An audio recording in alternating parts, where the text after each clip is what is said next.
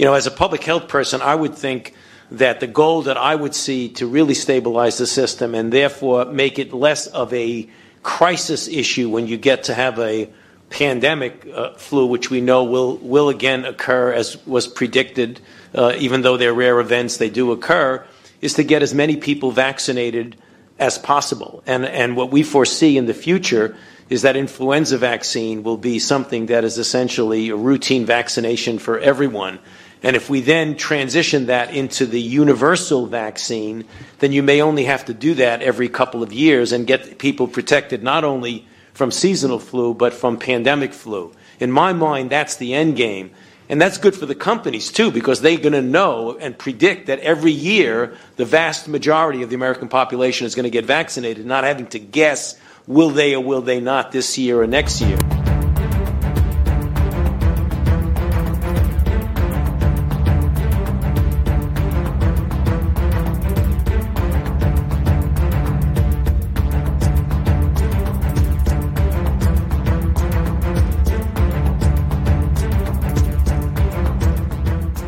Welcome to the Daily Wrap Up, a concise show dedicated to bringing you the most relevant independent news as we see it from the last 24 hours.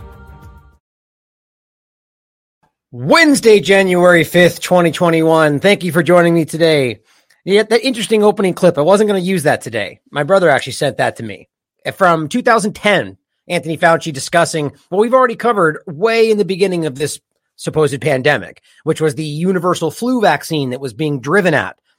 Same same discussion, mRNA platform, the whole thing that didn't really pan out. Same reasons you might expect.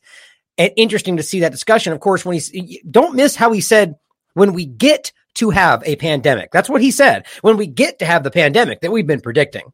Now, of course, you could chalk that up to a slip of the tongue or however you want to frame that, but I found that to be pretty telling.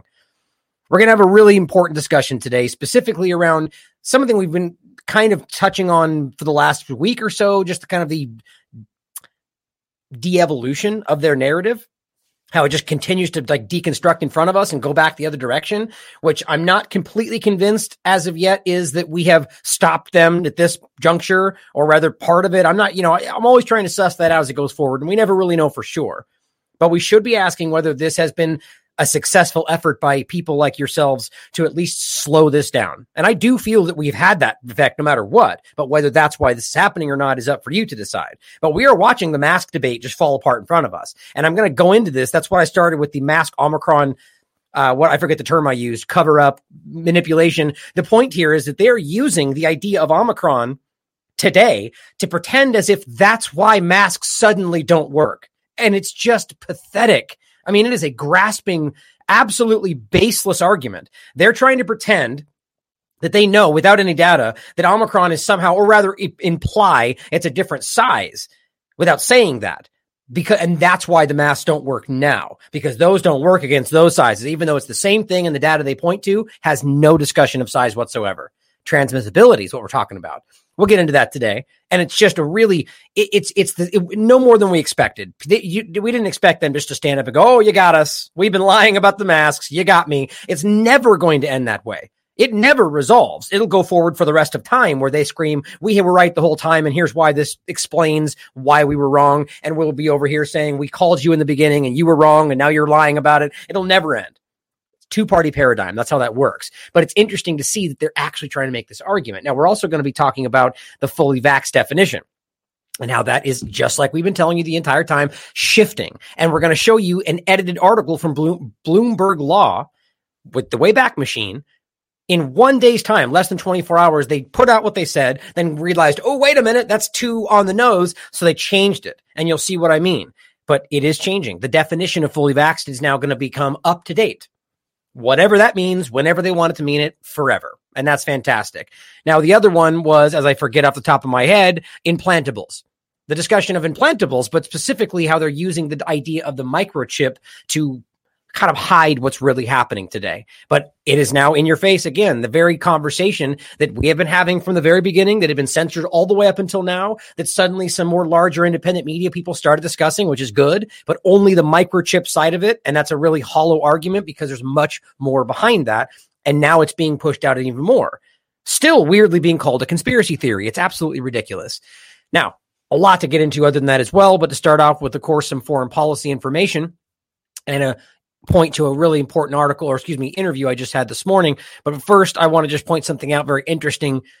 Periscope, which by the way, we still seem to be broadcasting on. As far as I can tell, we're still broadcasting on Periscope on Twitter through this account. But yet when I try to look at Periscope through their website using that same account, it says my account's been disabled.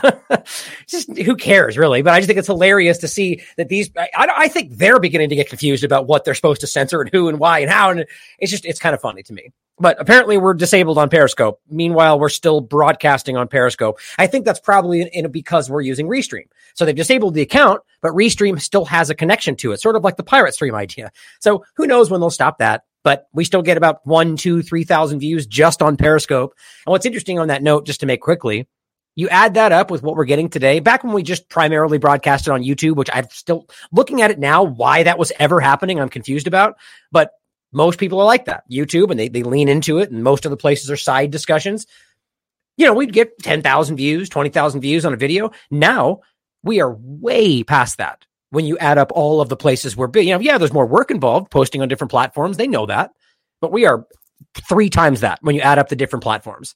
2,000 there, 5,000 there, 10,000 there. So sort of the Streisand effect, which I think they're beginning to realize, especially with people that are doing good work, like all the independent media people that we surround ourselves with, because they're really doing fantastic work. But on social, uh, excuse me, foreign policy to start this off. F- MF Doom points out a really obvious point here, and I'm glad he did because nobody else seems to be picking up on it. That this is the same old story over and over and over and over and over and over the thousandth time, sort of like with Palestine and Israel and how every other during the the, the peak of that back and forth in the last the last iteration of that illusion being driven by the illegal occupation of the Israeli government, you continue to see their rockets land in open fields and cause no damage over and over and over. And then you begin asking if there were even actually rockets fired. Not to say that they haven't ever been fired. But if we just hear about a rocket that lands in a field, causes no damage, no one gets hurt, we don't see any images of anything, even though everyone's got phones, we go, wait a minute, did that even happen? Did it just become an argument they use to bomb places they want to bomb in Gaza, even though that's an illegal, obvious, overt war crime? This is Iraq, though, that MF Doom is pointing to for those in the podcast. Insider paper reports breaking. Reports of attack on U.S. military camp at Baghdad International Airport in Iraq. Air raid sirens sounding. It's just the same ongoing story. And as he points out, same story we've heard time and time again. Rockets landed outside green zone, empty truck left with rockets found. There you go. Perfect little bow. And every time I make this argument, and this is the silliest thing in, in the world. So you're telling me these people drove up in a truck with rockets with a rocket launcher on the back because, you know, those are just dime a dozen around there, right? Rocket launchers. Well, kind of in a way, but the point being nonetheless that this is not something that's cheap and easy to come by as an average person that's not associated with the government, if that's what they're pretending. And they drive up a truck with a rocket launcher with rockets left on the rocket launcher and then fire one and then run away.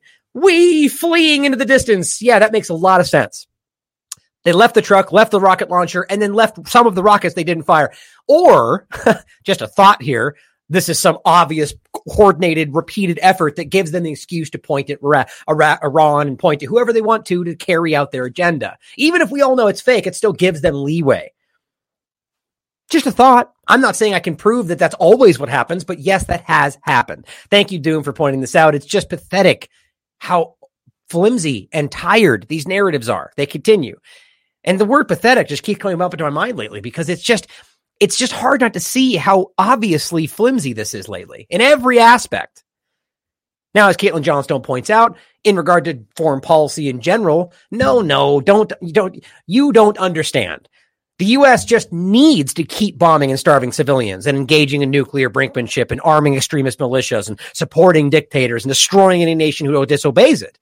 I mean, otherwise, the world might be overtaken by a tyrannical regime, you know, for crying out loud.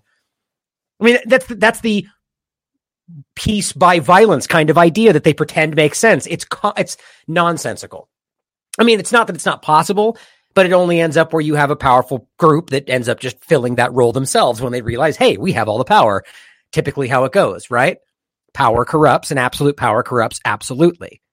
right? The one of the shirts I've been wearing a lot lately is that what is it? The, the power corrupts no matter the party, the flag. I believe that was the Rye guys that sent me that. Thank you for that shirt. But come on. I mean, it's just so ridiculous that we pretend that's not happening. Even if you pretend they tried to do the right thing and then tripped over a stone and killed 30 million people, you know, whatever. Oops.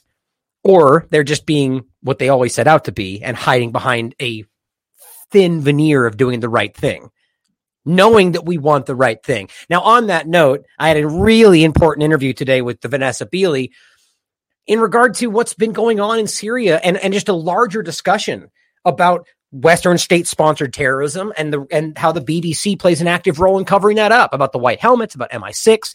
And we stumbled across a really interesting point at the end about the white helmets and about the international aspect of what they're trying to become. James Le Mesurier, or however you want to pronounce his name, being a key factor in this. AR, ARC, ARK, the group behind that in general, funding and, and leading this building, rather, what is becoming an international apparatus of whatever you want to call the white helmets.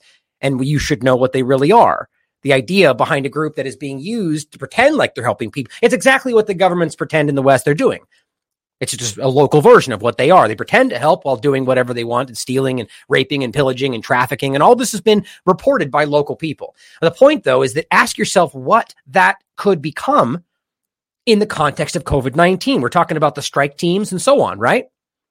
Well, internet the white helmets being involved with the bio and chemical weapons attacks and coverage and all this isn't it interesting that there's a possible overlap right there where we could see this building into some kind of an always over meant to overlap kind of scenario. Interesting to think about at the very least. Please take a listen. It's a really important interview.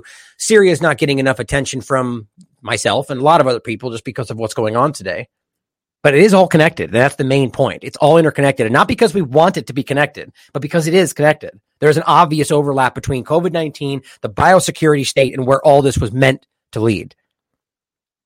Now, on that note, I want to make a point about the the variant. And as somebody was commenting in the chat here, and you know this this job can be especially at the level that we're at, and the work we do as an independent, nonpartisan outlet is largely thankless. And I, and I shouldn't even say that because you guys are constantly sending letters and everything that make me see the true impact that we are making.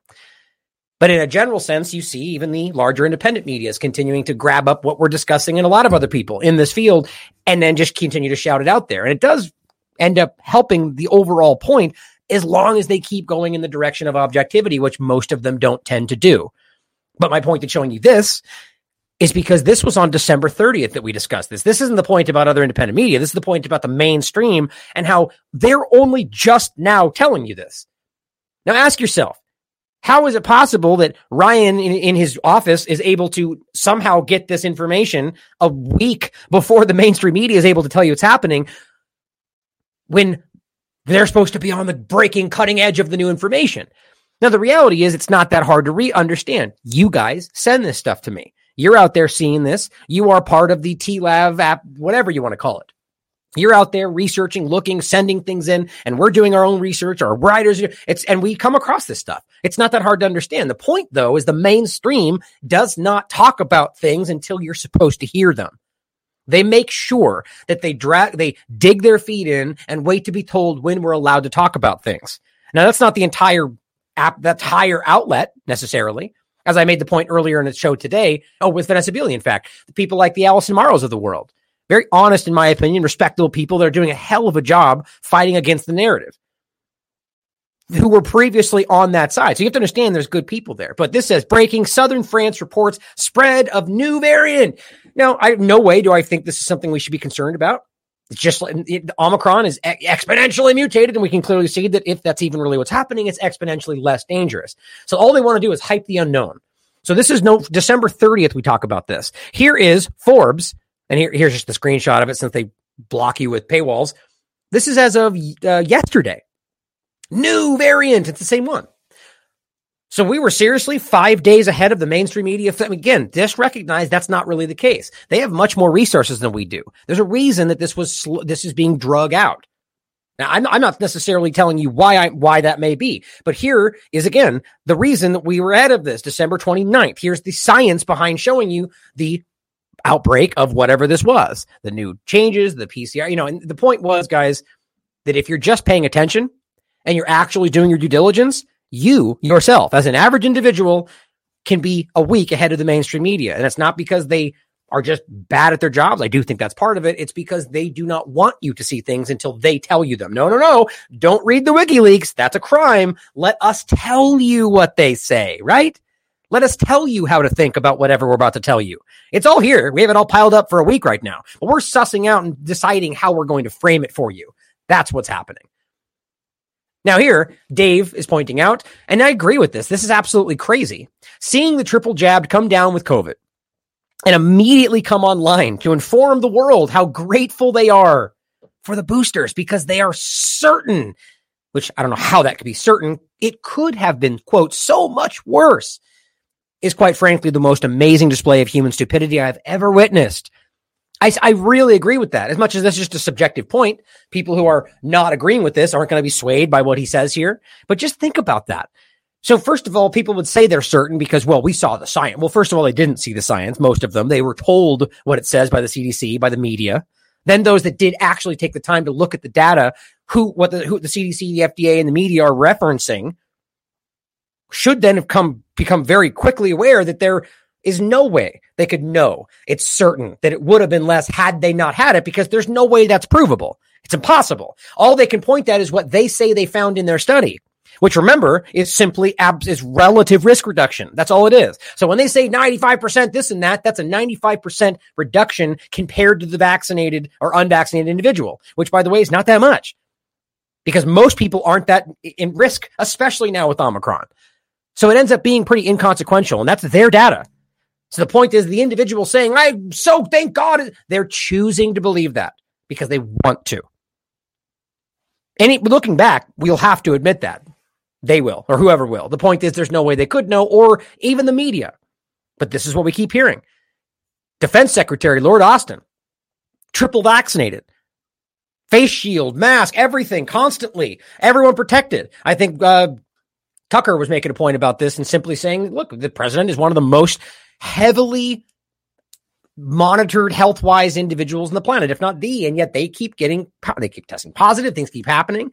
He says, as my doctor made clear to me, my fully vaccinated status, which we'll get into a minute, which is now shifting, and the booster I received in early October have rendered the infection much more mild than it would have otherwise been. The vaccines work. Well, no, because let's be clear, they sold them to you as stopping transmission, which I'm not going to stop making that point, and neither should you, because they're flagrantly trying to pretend that didn't happen. We all know it actually happened because they're on record and we can see it. It's amazing to me that people who don't want to acknowledge that will watch this and then just pretend that we're lying somehow. It must be a deep fake. During 2021, we should be able to manufacture a lot of vaccines, and, and that vaccine uh, key goal is to stop the transmission, to get the immunity levels up so that you get almost no almost no uh, infection going on whatsoever. Everyone who takes the vaccine is not just protecting themselves, but reducing their transmission uh, to other people and allowing society to get back to normal? We can kind of almost see the end. We're, we're vaccinating so very fast. Our data from the CDC today suggests, um, you know, that, that vaccinated people do not carry the virus, don't get sick. Now we know that the vaccines work well enough that the virus stops with every vaccinated person. A vaccinated person gets exposed to the virus. The virus does not infect them. The virus cannot then use that person to go anywhere else. Ugh, what a willful, willful, ignorant, willful idiot. I mean, what's incredible is that that was never true. That was literally never true. That was, what they're trying to do is conflate what they're claiming is happening under Omicron because they've already let you think or told you that this changes everything. Oh, the mutations change every, not really. All, oh, at least even within their narrative, all it really changes is less, less dangerous but they're pretending that's why. Well, no, this was happening under Delta and other things before that. It has not stopped transmission. They admitted that specifically for the first time, even though it was happening long before Delta under Delta. Walensky admitted it on CNN about Delta. So let's not pretend like this is somehow stopping transmission then, but now Omicron, it never did. And they admitted that. So let you can't now pretend like having the vaccines work means reducing symptoms, which is literally what people on Twitter are arguing. It was always about reducing symptoms. It wasn't. It's that simple and easy to see. But this is why we continue to see that we're in some kind of mass psychosis situation. And, and now that that's become some kind of like coined term, it's losing its meaning, I guess. But you know, remember, we've been talking about this long before it was on the mainstream discussion. It is a, I, I was saying schizophrenia long before this ever came around. Remember, people's minds have literally broken and they did that on purpose. But you know, now I'm going to be referenced to some kind of shill because I'm only talking about what Malone said on Joe Rogan, right? You see how that works? Even though we've been discussing this in depth without the with different terms for months and months before this ever became a talking point, even in the independent media. You see, this is how this stuff works, guys. There's a reason we fight against this, even when it's being discussed in the independent, because there's ways that these are done. There, people don't even realize they're being used in these ways, right? It's important. People, it, it, these days, it gets framed as some sort of a personal thing, and it's not. At least not for me. But here we are, as he's telling you, my vaccines work, and why? Because his doctor told him, his doctor made clear to him. Now, let's just say that that was how these things supposedly worked. How was his doctor able to tell in his body the vaccine made it less dangerous? You see what my point is? There's no way you could possibly know that. What what if it didn't work? Like, how about somebody is, I mean, even their argument is not 100%. They don't always work for everybody, right? So therefore, we just know as a matter of fact, if you're not dead, it means that saved you. That's just a choice, guys. There's nothing that backs that up. They know that too. That's what's so incredible about this is they're just continuing to push this forward. It's the Rogaine analogy. I've said this many times. Here's a person in, chimes in says, I tested positive on Saturday and I'm having much more mild symptoms than the vax people I know who are sick right now. I am, I am in much better shape than they are. However, now this is just one person. They could be lying. It could be wrong, blah, blah, blah, but it's everywhere. And you'll find the same general discussion everywhere. And my point I keep making, there is an endless discussion right now, even in the mainstream media of a, just a main, vaccinated only parties who all got tested, or a group entirely in an Antarctic tra- station, completely disconnected from civilization, where everyone was tested and everybody, I'll, I'll, point to that in a minute. And of course, everybody gets sick, or most of them. The point is, there's no way you make sense of that without realizing that the unvaccinated aren't playing a part in the real problem here, or re- the part, at least how they're framing it. It's everywhere. Where are all the unvaxxed parties and unvaxxed beach parties and unvaxxed barbecues and unvaxxed gatherings that are just all super spreader events? All of the big spreading events we've seen in, involved in their narrative have come from the vaccinated parties. The Massachusetts one or all the different ones we keep hearing, even since Omicron or Delta. Alyssa Milano says 90% of the people I know have COVID. Now think about what that means. I can't believe this is so obvious. So obviously 90% of people she's going to, 100% of people she's going to surround herself with these days, most of them, or let's just make it nonpartisan. Anybody, anywhere, human nature. You're going to surround yourself with people of like mind, right? So obviously she's very pro do everything they're talking about. So 90% of the people she know have COVID. That means vaccinated people, right? 100%. Or, I mean, look, she says it right there in the next part. 100% are triple vaxxed. And thankfully, they have mild symptoms. A hundred percent of the people she knows are triple vaccinated. 90% of them have COVID. What? And that, it works. See, it works. 90% of them are sick. And that's why I know it works. Unbelievable. We need to look at the vaccine like we look at seatbelts. A seatbelt won't prevent you from getting in an accident, but it can prevent serious. Right. And now we go pretend like it was only about reducing symptoms, despite them all saying stopping transmission. Alyssa Milano is just lying to herself like all the rest of them. I mean, here's the somebody I, I think I I threw this the, there a lot I missed a lot of stuff that I had on the back burner today because I did the other interview and I'll follow up with that stuff tomorrow. But I'm just remembering one right now that somebody said this in a tweet that I thought was very exactly. I mean, this is something that a lot of us have been kind of generally circling around, right? Obviously, they're telling you, and they're all openly saying Omicron is less dangerous, even though they're not, again, my point, they're never going to say that verbatim, but they're just going to tell, well, it doesn't look there, and it suggests that it might be cowards because they want you to be scared. It might be dangerous. But they're telling you that it's mild. I mean, Botswana, South Africa, everybody's going, yeah, it's nothing. There's no hospitalizations are down 80% in South Africa. So when an unvaccinated person gets Omicron, well, it's just mild. When a vaccinated person gets uh, sick, it's not because Omicron, it's because the vaccine worked. So, what about the fact that Omicron is just generally mild? Oh, no, it's because the vaccine, it's working. That's why I'm mild symptoms. Okay, again, a choice. They live in a world of subjective choices right now, and they're all happy to make them as long as it says, I made the right choice. It's crazy. This is this is the psychosis. Dr. Eli David, health officials, right? Only now, by the way, and this is what we this is the shifting of the narrative we're seeing everywhere. Obesity, a major risk factor for severe COVID. Oh, you mean like all of us in the beginning yelling about exercise and all the different things and literally being censored for that? Now it's acceptable to tell you if you're fat, you're in more risk. Yeah, shocking. That's exactly what we've all been telling you. But he says also, health officials, get your jab, receive a free donut. Right? Go to Krispy Kreme, get a free burger, get a free beer. Clearly, they care about your health, right, guys? Here is Mr. de Blasio trying to get you to eat the, the Shake Shack. Here's some fries. We, we care about your health. Ridiculous. Here's Biden. Keep your kids away from unvaccinated people. This is not a joke. I mean, this is good. This is becoming clownish even to people on this their side of the narrative, they're starting to go like, okay, this is why I keep telling you that you are in the majority of people who are very aware this is not okay. By the way, so funny, somebody in the chat saying that, like in regard, don't it shouldn't be taken that way. In regard to the last point, right? No, I, in no way am I shaming anybody. My point is simply to point out that, that you, if you are fat, if you are overweight, that's a that's a risk. If you want to be fat, go ahead. I don't care. Live your life however you want. That's the whole point of having a free society in a real free society where you could make your own choices, live how you see fit. But you shouldn't be offended when somebody tells you that that's bad for your health because it's a fact, right? That's all it is. You know, and, and, and, look, I was I was very overweight when I was younger. I mean, I was I was overweight until quite recently before all of this. Even now, I could probably. I mean, the point is, it's just about a personal choice. It's not about shaming anybody. But it's become shaming when you just point out a reality around things that people are offended. You know, th- that's that again is a choice. Now, keep your kids away from unvaccinated people.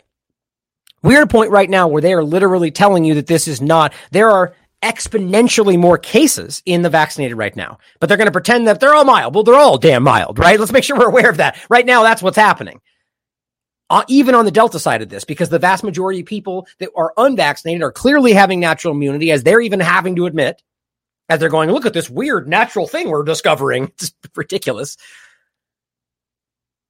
But he's telling you to keep your kids away or keep your kids away from unvaccinated people, even though they have higher viral load in the vaccinated. That kids are have zero risk in general, statistically speaking, one in a million chance of dying, according to Oxford. So what's the point here? What's the what's the logic? It's just punitive. It's punitive. They want you to be punished. You are not allowed. You you are going to be the persona non grata. You cannot enter society. But don't forget, though, guys, it was always your choice, right? It's your choice. Biden said it was always your choice. For parents with kids too young to be vaccinated, surround your kids with people who are vaccinated. And for parents with kids, isn't that a strange thing to say? What do you mean surround your kids with people who are vaccinated? Like maybe I'm just reading into that, but that's a strange. I mean, what other context would you say surround your kids with people who, I don't know, think the same way or act the same way or live? I mean, it's a weird thing to say in any context. Surround your kids with this kind of person. I mean, one, it just seems strange, but on top of that, I, I feel like it seems more interesting about why exactly. Well, we've talked about Dr. Warren the discoverer of mRNA, who was first censored on Twitter when he admitted that you could shed the spike protein very clearly could shed until they found out that he was the inventor of the thing and they pulled it back. And now he's very clearly on the same side as Dr. Malone. The two main people involved with the discovery of the mRNA and then the creation of the technology used for the vaccines are both telling you you're in a problem and they're both being censored. It's pathetic.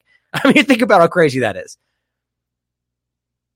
But I just think that's very interesting. So the idea is that this can shed. So people, if if if the, if the children can end up picking up the spike protein, can end up having problems, then I think that suits achieves the same end. I mean, think about how weird that is.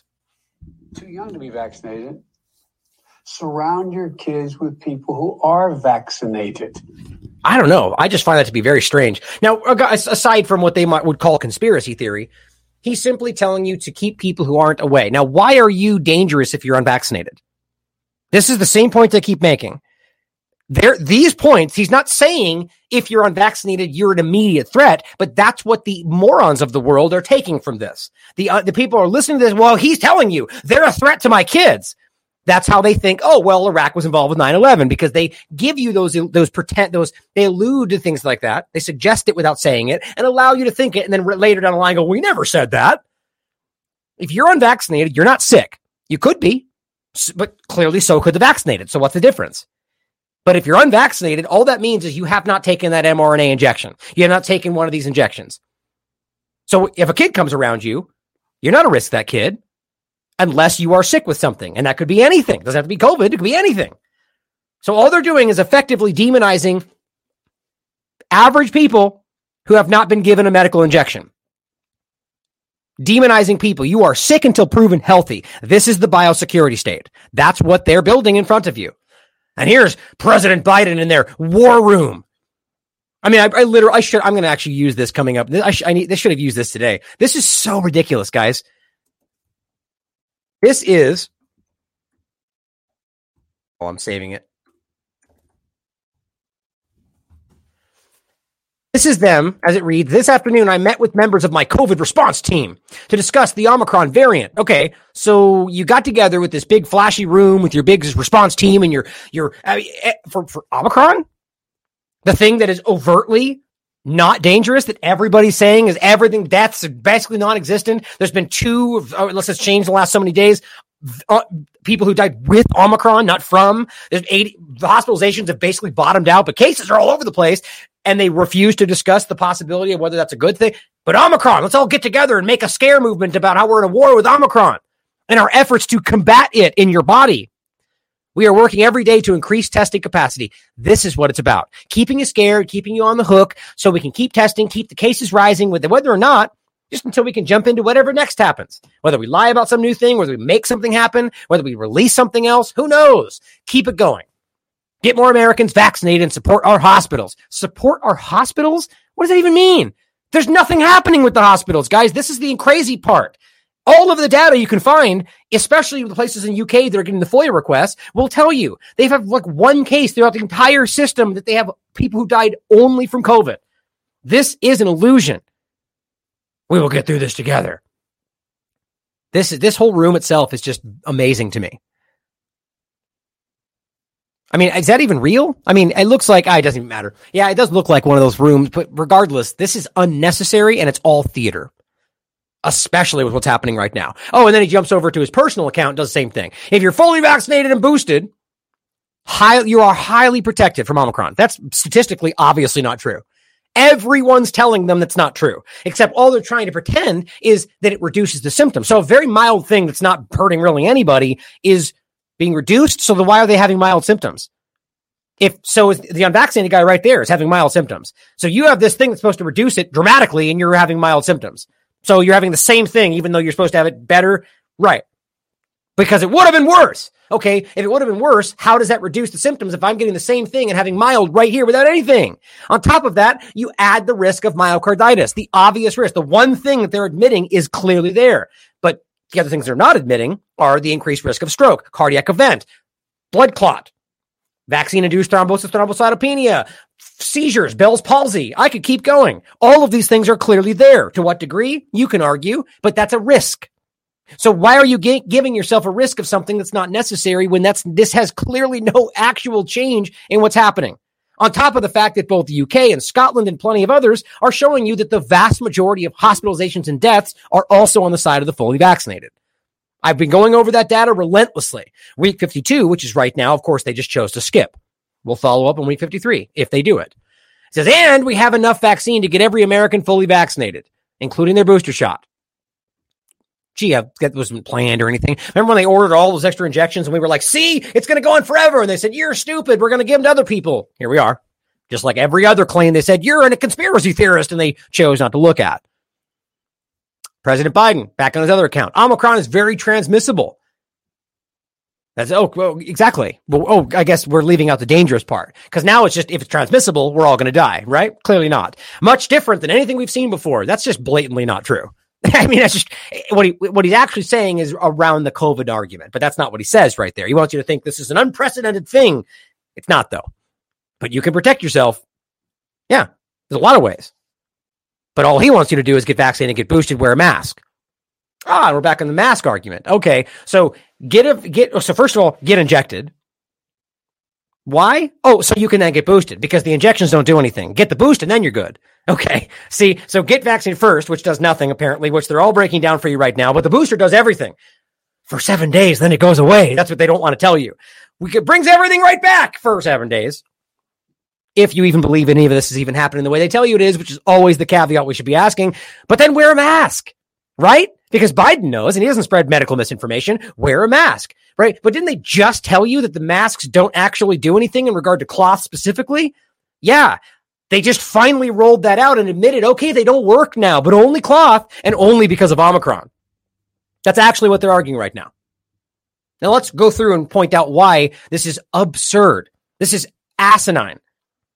This is an absolute blatant lie by the mainstream media. This is USA Today. It's on the Newsbreak app. I should have opened the USA Today one, but it's just irrational, and I'll show you exactly why. Before we even get into it, though, as you all know, I don't even need to say it, but I will. We have been talking about the cloth mask specifically since the beginning of this. And you all remember that this was absolute crazy censorship. There is no air in this conversation. If you argued that cloth masks don't work, you were censored instantly and laughed all the way to town. Oh, you're such a conspiracy there. Just, it's common sense, man. It's just common sense. Remember how crazy that was? Well, here we are, guys. It's, can they not remember that? This is why I think a lot of the average people who were on their side are beginning to go, gosh darn it, guys, come on. You had me and I was yelling at people like Ryan for how dumb they were. And now you're telling me that they were right. But some of them, some of them who want to keep lying to themselves will latch on to why they say this changes but others won't. And I think that's why this is shifting. But it says most people are still wearing cloth masks. Gee, I wonder why that would be. Maybe that's because you told them to, because you told them cloth masks were the only thing they should use in the beginning. And I'll, I'll go back and show you because I have the Wayback Machine, even though they tried to change that sense. He it says, here's why that's a problem with Omicron. See, just with Omicron. Still good for everything else. Even though that's not what Leana Wen said, that's not what Gottlieb said. They basically said they do nothing just like we've been saying the whole time. But now the media is sprawling, trying to go, wait a minute, my head's going to explode. How do I fold this in without being a liar? Well, here's how. It says your cloth face mask isn't protecting you against the coronavirus variant Omicron.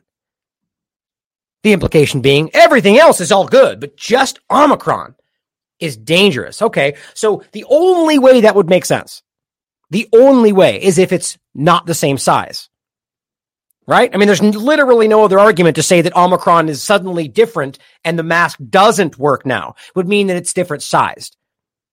Let's be clear right out of the gate. There is no evidence of that. No one's arguing that. And there's no way they, the data they point to is not even discussing that. You'll see. As common as cloth face masks have become, gee, I wonder why. Again, because the CDC told you to wear them. We'll get to it.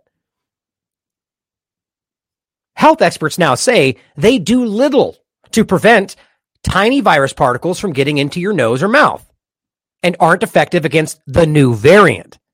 Okay, well, those are two different things. Let's just be clear. That's the truth part first. Cloth masks, as well as medical and all the rest of them, by the way. We'll get into N95s too.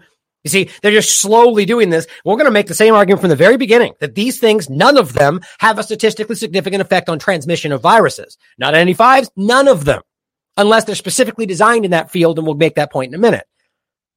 That's the same point from before. They're just only now admitting one part of it that we've been screaming from the very beginning. Face masks, specifically cloth, do little to prevent tiny virus particles from getting into your nose or mouth. Period. Fact. That was a sensible fact in the beginning. But they say, and they're not effective against the new variant, which doesn't make any sense. There's no reason why that would be different than any of the rest of them unless it changed size. Quote, cloth masks are not going to cut it with Omicron, says this researcher. Okay. Health experts are urging the public to opt for three ply surgical masks. Just recognize the way they said that. Cloth masks aren't going to cut it with Omicron. For all I know, that was taken out of context, but that seems to suggest very clearly that Omicron is just different somehow. In no way is that an argument that's made in this article or the NPR article, any of it.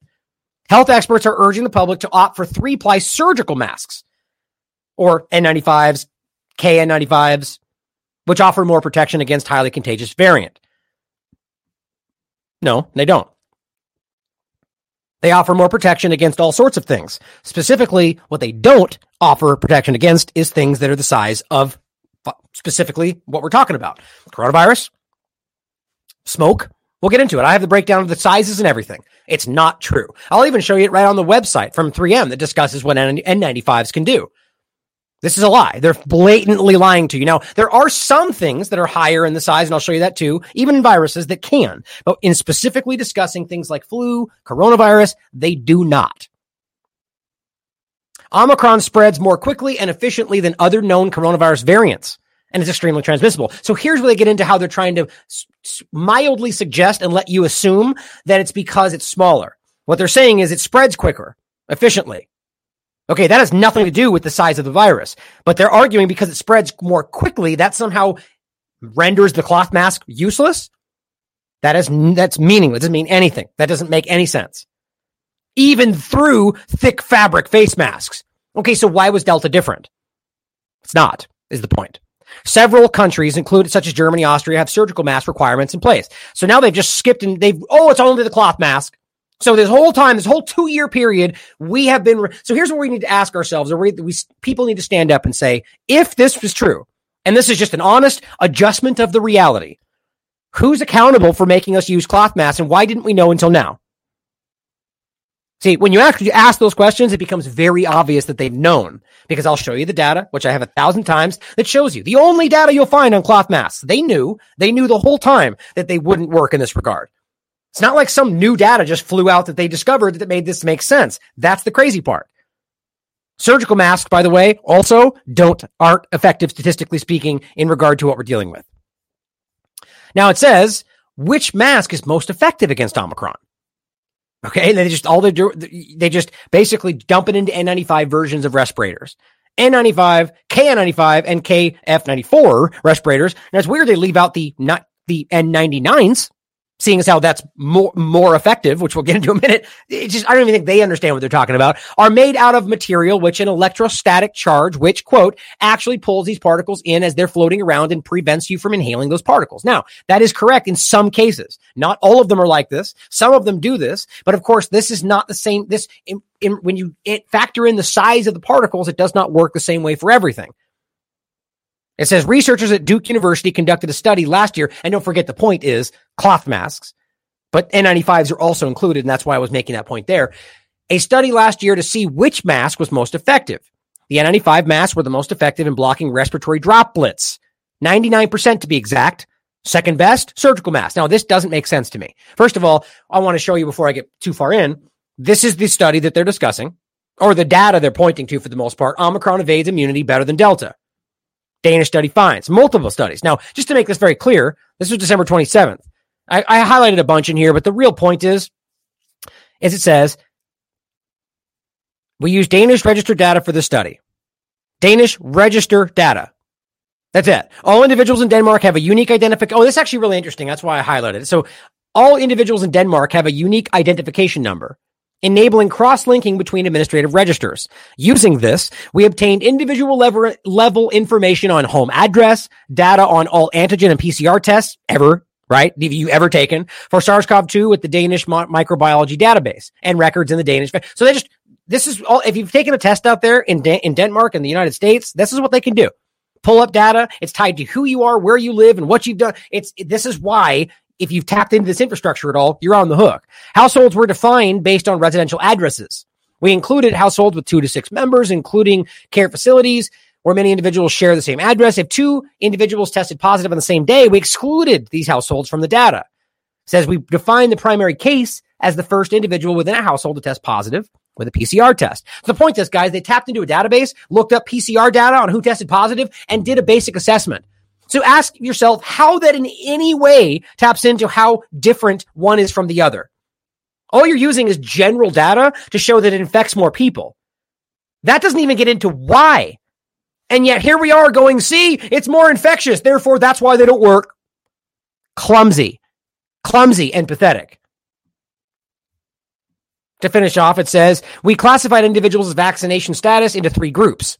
This is interesting one, unvaccinated, two, fully vaccinated, and then three, booster vaccinated. So wait a minute. If we're still using fully vaccinated, but you need a booster to be able to do certain things, how is that even considered fully vaccinated? We'll get into this in a minute. The reason they're so desperately trying to maintain both is because they don't want the fully vaccinated with two to turn on them.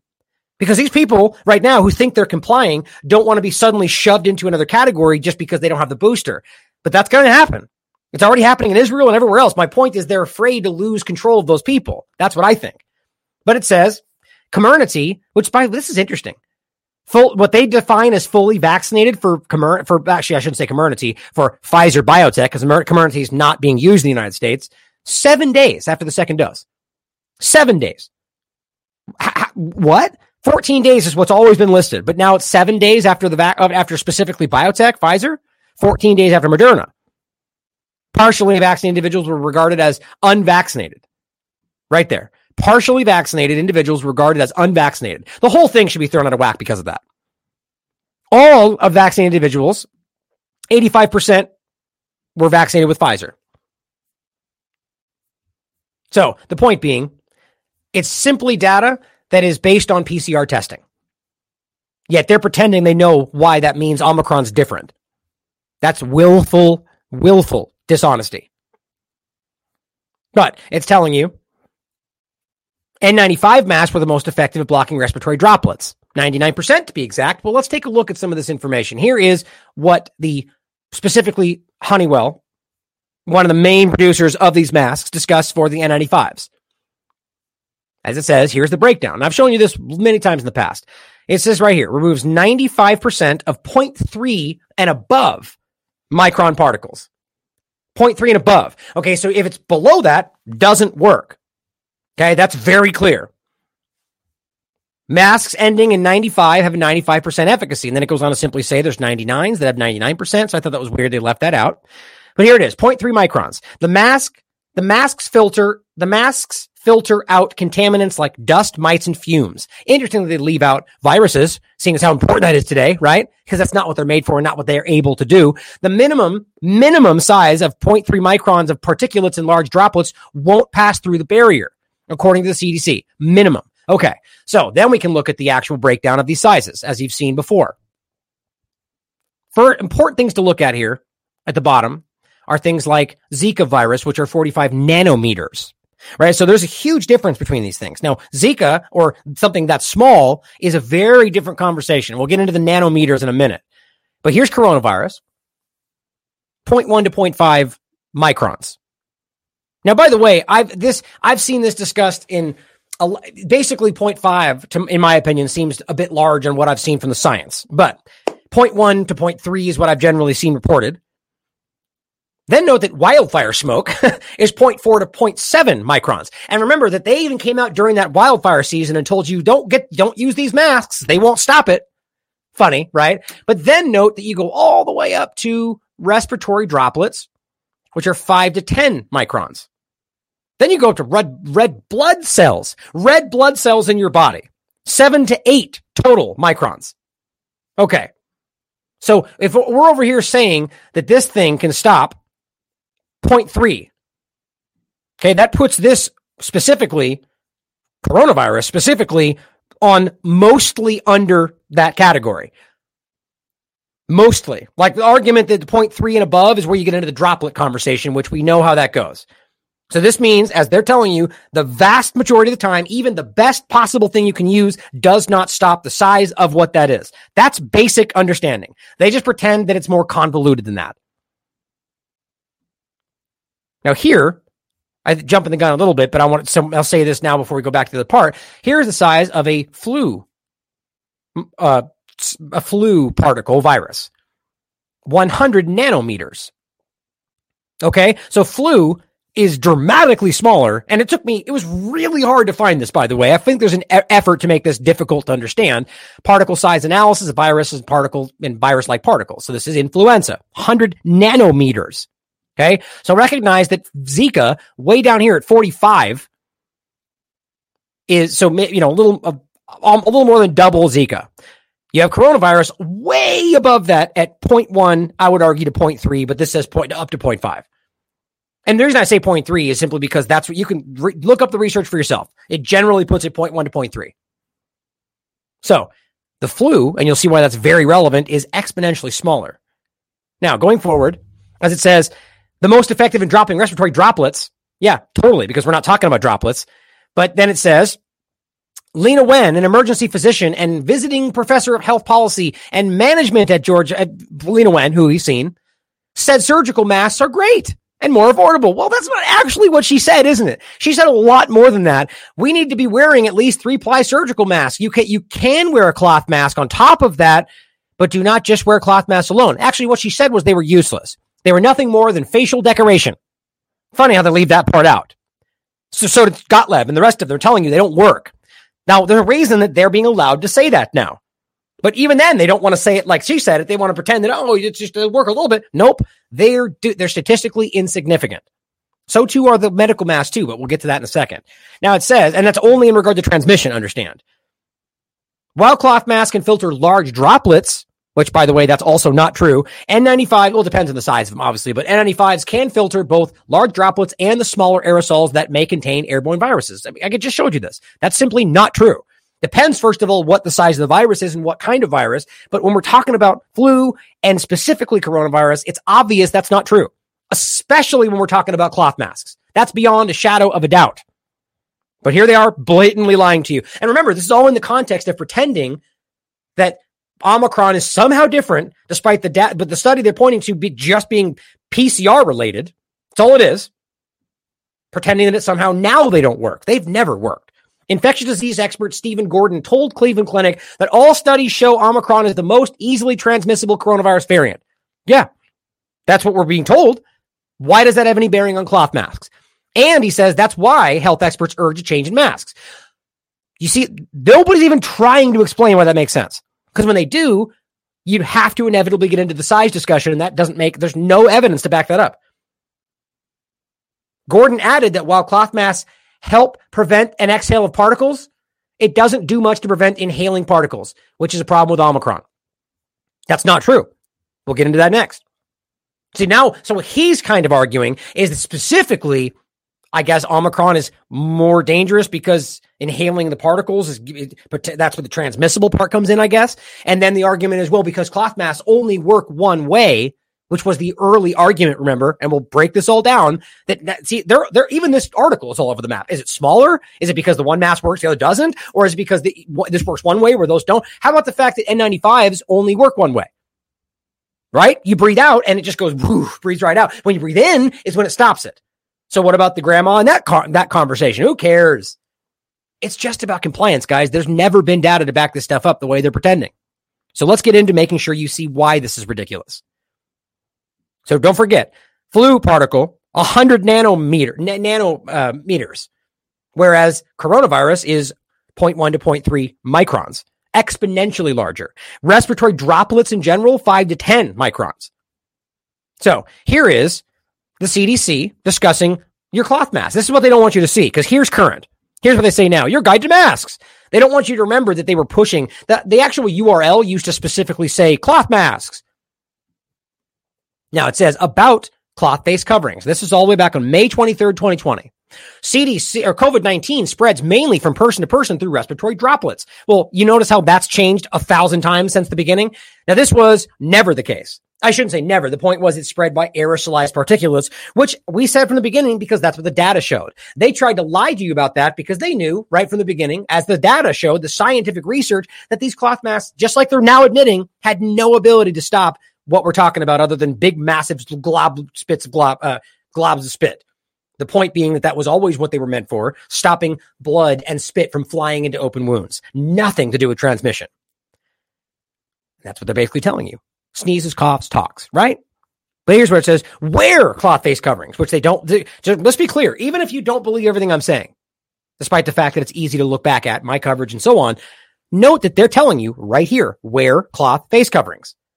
So even if you believe me, don't believe me, you can at least point out that they were wrong. So if they're wrong then, couldn't they be wrong now? Yeah, they could. But yet we're not allowed to challenge what they say? Exactly.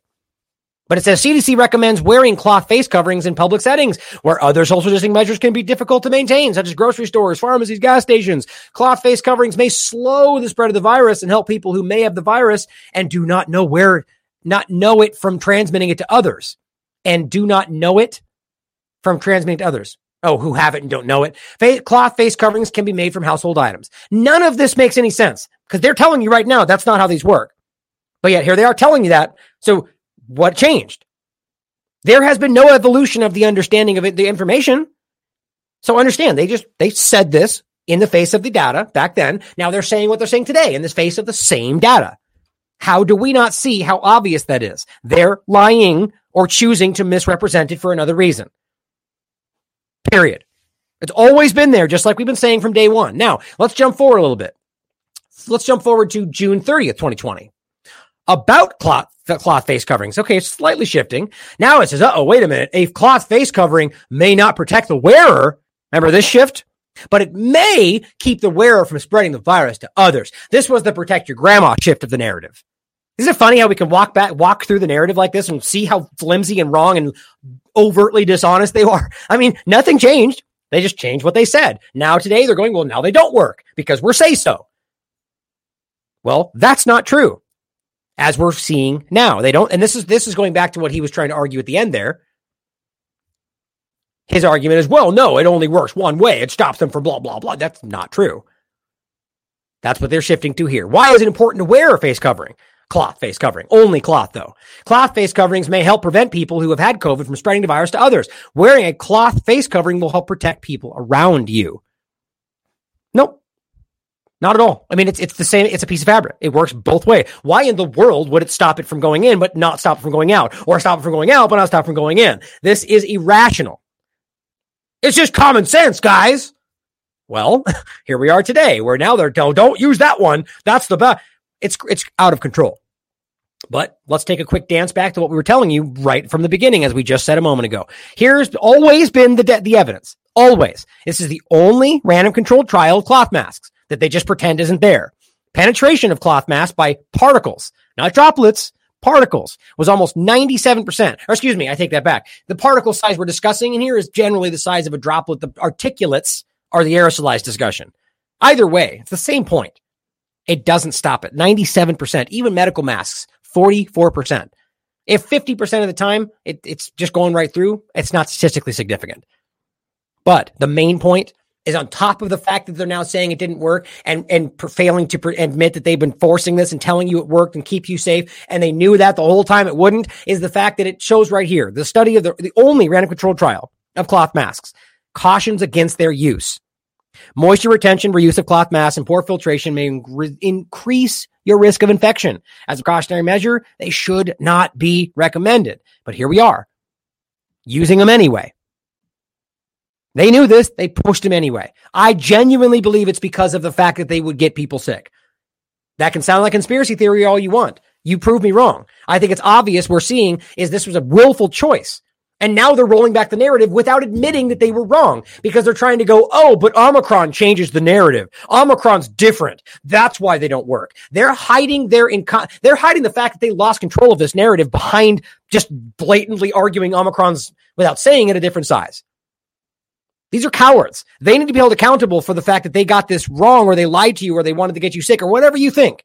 Because here it is again, May 2020, right in the beginning. 10 random controlled trials, pooled analysis. They found no significant reduction in influenza transmission. So here's where we come back to the point we were just making. Remember this when they go, oh, it's not the same thing. It's not influenza, you conspiracy theorist. Well, you're right. In fact, you're right. It's not influenza. Influenza is dramatically smaller than COVID 19, 100 nanometers. Okay. So if it's not, if it's in pooled, where was it? Analysis, they found no reduction in influenza I guess you could make the argument that being larger, it might be able to stop it. But the overall point here is there's limited evidence for the effectiveness in preventing influenza virus transmission, either when worn by infected persons for source control or when worn by uninfected persons to reduce exposure. And then we can simply just dance back to the reality here of seeing that even N95s are 0.3 and above. There is no level at which these things are being stopped, even from influenza all the way up to COVID 19. This is, this is their information. I'm not arguing some subjective point as they are. I'm simply pointing to the reality. Their random controlled trials as they point to observational and expert opinion, which is the lowest level of actual evidence. Random controlled trial being the top level of evidence. Now, here is just a general search for masks. And I mean, we've been talking about this for so long. Some of the ones further down are more important. Specifically, the point is here's the general search for masks. We've been doing this for a long time. You can research these if you want. The point is, guys, this has been obvious from day one. And now they're just telling you what we've been saying. Now, to roll this into the next part of this discussion, here's Rachel Cohen pointing out the text I've been having with my COVID positive doctor friends recently. As it points out, and this is the point of them screaming that this is all super serious. Of Biden saying, "Don't put your friends around the vaccinated or unvaccinated because they're super dangerous." Well, here's what they're saying: the doctors. I just got, or what doctors are saying. I just got cleared to go back to work today, day four. I'm livid with how co- the conversation just went with health services. Person is telling me just uh, no test. I'm assuming we're encouraged to get doctors back to work. No test. I was saying that I haven't been quarantined for five days, but she didn't care. Now I'm not arguing that they should be or testing is necessary. I don't believe that. But what we're seeing is doctors who are agreeing with the narrative who are just going to skip the test. I know you're in quarantine. I should be one more day. We need you back to work. Go back to work. No test. Just get back to work. I just got a call saying that I get back to work tomorrow instead of quarantine until the 30th. My rapid test was positive yesterday, but they don't give an F. Right. Okay. So it's so dangerous. We're telling you to keep your kids away from unvaccinated people, but we're going to rush back doctors who we don't even know are sick because why? You see, the narrative has nothing to do with your health. That's the point. None of this has to do with your health. And that's why this little clip here was so powerful. This is a guy from Bob's Cartoons. But just listen to what he has to say. A very, very intelligent person. This is exactly the point. And we've discussed this already. This is not a new point, but it's powerful to hear it in the way he describes it, that they knew this information. They've chosen to risk your lives for what they think is the right thing to do. Now, even if you believe that, I don't believe that's why they did it. I don't think it's about right or wrong in their minds. It's about achieving an end. But either way, recognize they chose to essentially kill people to achieve what they wanted. Even if you believe that means saving more lives down the line. Why is that a choice they get to make? But listen to the way he describes it because it's obviously much more nefarious, in my opinion. If you lock people in their homes, if you shut down frontline healthcare, if you um, introduce a situation where mental health goes through the roof, where you drive people to suicide, where you destroy their businesses, where you put them into extreme poverty, you make them homeless, you implement measures as a government, you take that direct action that does those things, it will kill people. It has killed people. It will go on killing people for the next 10, 20 years. Now, the government itself commissioned a report into the effects of the first lockdown, which said around 200,000 people could die over the following 10 years as a result of that first lockdown. It was on the front pages of the newspapers. It was on the front page of the Telegraph. That was later revised up to 500,000 people. And the way it was reported was to say, oh, uh, there's a chance that lockdown could kill more people than the virus. That was such an irresponsible way to report it. What they should have said was, our government is prepared to murder 200,000 people to control the spread of a respiratory virus. If they had reported it like that, if that had been the headline on BBC News, people would have woken up to what was going on. They would have said, this is wrong. But there's this idea that it's to do with a balance of numbers. Oh, well, as long as the virus kills more people, that's okay. It's not about numbers. This doesn't come down to numbers. Ethically speaking, what lockdown means is that your government is prepared to kill this group of people over here, and it knows that they will die. Okay, you can't. This, these claims that oh no, they couldn't possibly have known it's collateral damage. Oh, it was an accident. No, they knew because they told us. We're going to murder these people over here because we think we don't even know it's a hunch that this other group over here won't get a respiratory virus. Huh. I mean, it, it's absolutely spot on. 100% right. It, it all just comes down to framing and verbiage, terminology. It's obvious that this was the re- the, point is they had his study, and we just we actually discussed that back when that came out that they did their own study, and all their argument was is that they you know this is why they keep building that long, never ending number as if it still has meaning over the process of two sprawling years. Oh, a million total this and that in cases or how many deaths or whatever they keep arguing. That because they want to point to that and make that the rationalization for why it was okay that they chose to kill these many people with their lockdowns, which absolutely happened. And maybe that's why they were so aggressively trying to conflate the numbers and flood the numbers and add to the numbers because that's how you make it look like it made sense. Now, what note the engagement on this. 2,000 likes, 137 quotes, 1,220 retweets. People are tapping into this, guys, from all walks of life. Just take a look at the th- the comments. People from all sides of the political spectrum are very aware that there's something wrong happening right now, and they are so desperate to make you think it's a partisan divide. It's not. It was never about your health which is exactly this point in regard to all the, we've been making this from the very beginning gloves, masks. It's absurd to pretend that we're all worried about climate change and pollution and all uh, while doing the thing that is exponentially increasing the problem in regard to pollution and, and waste more than at any other point in, in, in the in living memory that I can see. Remember, during 2020, the first so many months of this, people, the, the, the groups out there fighting for the environment were freaking out screaming. No one's listening to him then, or especially not now, about how the masks and the gloves were crazy. That we would see a huge problem with just a so just a few more months. Nobody even cared. The very people that were screaming about how we're all destroying the planet were all wearing 35 masks a day. So they didn't care. Hypocrites. Here, as in this together points out, we must do something about climate change, we must do something about pollution, must do something about fossil fuels. Unless we're frightened of getting a cold, then none of that matters at all. And here we are. Look at this, guys. This is all masks and gloves and garb. This is all PPE. That's all that is. That's incredible. Now, in your oceans, we've already shown you just, and it's a, it's an, we are destroying the planet faster than it's ever been happening with the masks and the gloves alone.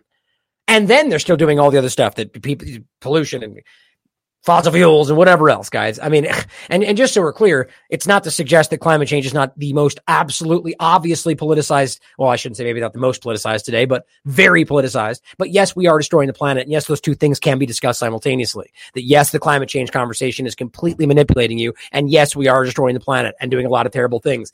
They make that happen that way. So we don't actually change because they're making too much money. But here is an interesting breakdown before we get into the microchip discussion of the the difference of what thing, or at least how we used to perceive what journalism was, or rather how the mainstream media pretended. Because journalism has always been this way. If anybody's honestly being a journalist, but for those on the podcast, it shows journalism and it shows a person on a podium speaking, and it shows the supposed media men- member with a question mark with the microphone asking the questions. You know, de- define that for me. What did you mean by this? That's before. Well, now journalism is the person speaking on the podium and then the media with a blowhorn screaming it at the people. That's what we see today. The media, the CD, the, the, the health apparatus, the, the politicians, everybody, or rather the, the, the politicians and the health apparatus and the government all tell the media and the media turns around and tells you. Is that journalism or is that just being a stenographer, as I've been calling them for years? They're just government stenographers. They're telling you what they're supposed to be telling you, and that's pathetic. Which is why we find ourselves in this kind of conversation. This is January 3rd from Reclaim the Net. It was .org. See, I was saying that. I don't know why I didn't think. I was saying reclaimthenet.net. I thought that sounded funny. Reclaimthenet.org. COVID passport microchip developer says chipping humans is happening whether we like it or not. Direct quote. The plan is to quote transform healthcare on a global scale. Yeah, Uh, that, but see, in the other context, that's a conspiracy theory, right? We point to the idea that people like Bill Gates and Klaus Schwab are discussing openly how they want to transform any part of the world. You're such a conspiracy theory. But when it comes out in the mainstream, well, that's because we're doing it for freedom and good things and blah, blah, blah, right? It's always a choice. We live in a ridiculous, hypocritical, subjective world where people just choose their own truth because that's how they've created it. Not everybody, but that's what they want. They want you to be driven into that world where you just fall back apathetically into whatever they want you to think because it's too difficult to find out. Toward the end of last year, tech startup Disruptive Subdermals, lovely name, announced a microchip installed under the skin that can be scanned to reveal COVID vaccination status. now, We've talked about this already. This this this image is a joke. Yes, they exist, but to pretend that that's the cutting edge of what we're dealing with today is a is an absolute intentional deception. I mean, beyond this is obvious because of how far back this goes, and I'll briefly give you that background again. But let's be clear: the idea of any microchip, specifically even using that term, I even think the term microchip is wildly outdated to what we're actually referencing. Not this big rice. rice I mean, that's even bigger than a grain of rice, but this gigantic thing in your fingers that supposedly has a microchip in it. We're not even talking about that today, especially when we get into the idea of nanobots and this kind of stuff. But that's they're po- they're pointing back to the 1990s clunky microchip, and now that's where they want you thinking. But the idea of anything, especially a term of a microchip, being installed under the skin that can be scanned to reveal COVID vaccination status is still called a conspiracy theory right now. Even though it's always been real and it's always been researched and it's always openly been discussed, it's a conspiracy theory on Twitter. And they scan, they will call you fake news and give you a warning label, even censor your account if you make such allegations. That's because all they do is try to conflate what you're saying with the idea that you're suggesting it's in the vaccine, which somebody may be doing. But even then, I don't know why that's off the, off the table. It's obviously a valid thing to consider, seeing as how they have open studies about how that might be happening in the future. Oh, crazy fake news. But my point is that this is a double level manipulation that we are obviously being allowed to talk about this now for, because clearly they're wanting to slowly transition to this, but showing you something like this that's absurd. The technology was criticized, with many calling it invasive. No, many calling it fake and not even happening. It says in an interview with Express, which is right here, COVID microchip developer says there's no stopping the rollout, whether we like it or not the developer of the controversial new COVID microchip, literally calling it the COVID microchip, while it's not while it's fake news, that is embedded in the skin, has hit back at critics who slammed the project as an exclusive interview with Express. It goes on to say the technology is a pre-programmed and scannable implant about the size of a grain of rice. It stores the vaccination information displaying a person's COVID vaccine passport when scanned. Smart implants are a powerful health technology. That is what we are building at Disruptive. And our goal is to transform healthcare on a global scale. Oh, I guess we don't have a say in that, right? As the individuals who that's going to be done on. Sjöblad said the technology makes the vaccine passports more accessible. Let's not, this is obviously this company, which we'll show you in a moment, is broader than just vaccine passports, but this is obviously where this is leaning into. And this is obviously the massive boon, and they see it too. So as much as they want to tell you, no, no, no, we do all sorts of other things too, they are clearly leaning into this as their primary mode. It says this means it is always accessible for me and for anyone else, really, who wants to read me. That is not what they wanted you to see. They don't get into that anywhere else, but recognize what he just said. This means if you have this in your arm, this is accessible for me or really anybody else who wants to read what is in my arm. For example, he says, if I go to the movies or go to a shopping center, then people will be able to check my status even if I don't have my phone. Now, yes, they're suggesting the people at the counter, but what about anybody else? What about the government? What about anybody anywhere? Of course, they're going to tell you next, this is not how this thing works. But what they leave out is obviously, what you can see right there, how it can work. You see, it's just, is the technology possible to do that? Obviously. So it says, are you a researcher looking for sensor implants? Right. That's what this all is. Again, really just leaning into this rice sized gigantic thing, which may be exactly what this company only produces, but realize that is not even remotely where this technology is right now. It says, business solutions. Are you interested in exploring the opportunities of implantables? We develop and manufacture bespoke implant solutions for clients in all industries, you know, new and avant garde, which is so silly. That's my, this is my point. That's exactly the point. Bespoke, right? Basically made for a particular customer or user, but they're trying to make it seem like some new cutting edge thing. That's not what we're talking about. Here is the other discussion specifically of the implantable. This is where you're seeing this whole conversation, what Jimmy Dore was discussing, using implants for storing COVID vaccine certificates. It says disruptive does not sell or design implants specifically for COVID certificates. Implants can be used for many things. And one of them is that they can be a, a user of a chip can add any info they want to add to their device. You see, so this is going to blend with like the metaverse conversation where you can add information and bring up things and blah, blah, blah. So this was meant to just be something that scans and it's one way and that's it. And it's never going to go further than that. Why would they make it usable and ubiquitous to all sorts of other things? That's not how this is meant to. This is going to be something that is going to grow into something else. This can be, for example, links to websites, right? Why would you want that if it can only go one direction? A V card, file, or link to COVID certificates. Disruptive has no control over insight into what the users of their tech put in their devices. Our implants cannot be used for tracking a location of a person. That's not true. What they're saying there, and this is my point of, well, you could look, the, the owner or the, the guy, this is the guy speaking on the record with Ex- Express.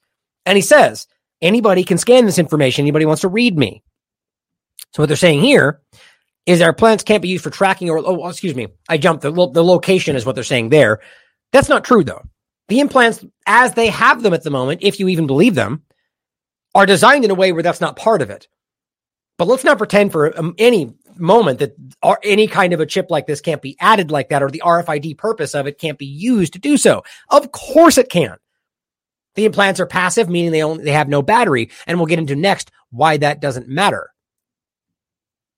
Or actually, you know, I don't think I brought the video up today, but I'll make the point. They cannot transmit information independently, which again is because of how they're arguing they're designed. Not that they can't do that. They very much can. Implants are only activated mom, mom, uh, momentarily when their user touches them with a smartphone or whoever else wants to do so. And that's, of course, again, just how they're designed. You don't need to have a smartphone. There's, these things can send signals and so on if they want to make it that way. And are these things designed to be able to be updated so they can do that tomorrow, the next day, a week from now? Or is that to be a new one that's implanted? Who knows? The business of Disruptive is to design and manufacture smart implants for human use. We are convinced that sensor equipped implants represent the new paradigm in healthcare. Yeah, but see, what they're telling up there is no, it's not about health or passports. It's just one of the things we do, even though they then very clearly tell you we see the dollar signs and where this is all going. And it's a new paradigm of healthcare. Millions of people are using health loggable, logging wearables, just like Klaus Schwab is telling you this is the future, not next year or 10 years from now, right this moment. The fourth industrial revolution, which he's telling you is currently happening. Wearables are expensive, fragile, and have short user life lives due to a lot of wear and tear. Sensor equipped implants represent a safe, affordable, and robust alternative to wearables. Like we're barely even on the wearables discussion, and we're already discussing why they don't work. And here's the next thing we enable some key paradigms in health remote monitoring and preventative medicine. I mean, guys, they just said remote monitoring is the ability to continue to look at this from outside your body. Monitoring, not just a scan. And then preventative medicine is the medical pre-crime. So it's just it's a it's a they're clearly trying to calm your nerves about obviously where this is clearly being built to go. Now, we discussed this in a little bit in depth on this one of this recent shows in regard to the nanotech and the implantables and all the different discussions. Actually, that may be where I can grab this from if we want to grab it right now. Since I since I brought it up. Yeah, this is it. Just really quickly, we'll play this one part where he discusses the body again. Right there. There it is. Drifting in the air currents flecks of computing power settling the mu chip. It's going to just become invisible. We're still essentially the banging the rocks together stage for this sort of stuff. And you haven't really seen anything yet. So this is closer to the end of the vision.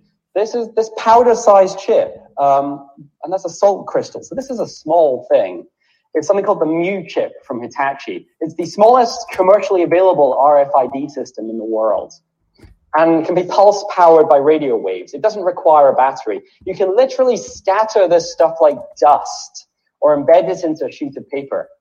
And you know what the really interesting thing about this technology is? This was commercially released 10 years ago. Hold on, I found this. I'm going to play this. So, the inevitability of smart dust. Hey, uh, smart dust? Well, smart dust, of course, isn't a new concept. It's the original. Just so you guys can hear it better.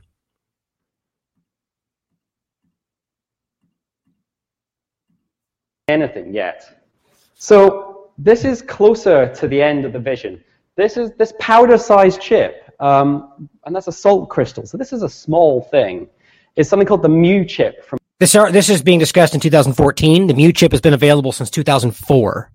From Hitachi. It's the smallest commercially available RFID system in the world. and can be pulse powered by radio waves. It doesn't require a battery. You can Exactly. literally scatter this stuff like dust. Doesn't require a battery. It runs on your body's energy, and they'll show you the next one. So this argument that that doesn't it doesn't have batteries, so therefore it can't be used to to, to spy on you or whatever they're trying to argue. edit into a sheet of paper. And you know what the really interesting thing about this technology is? This was commercially released 10 years ago.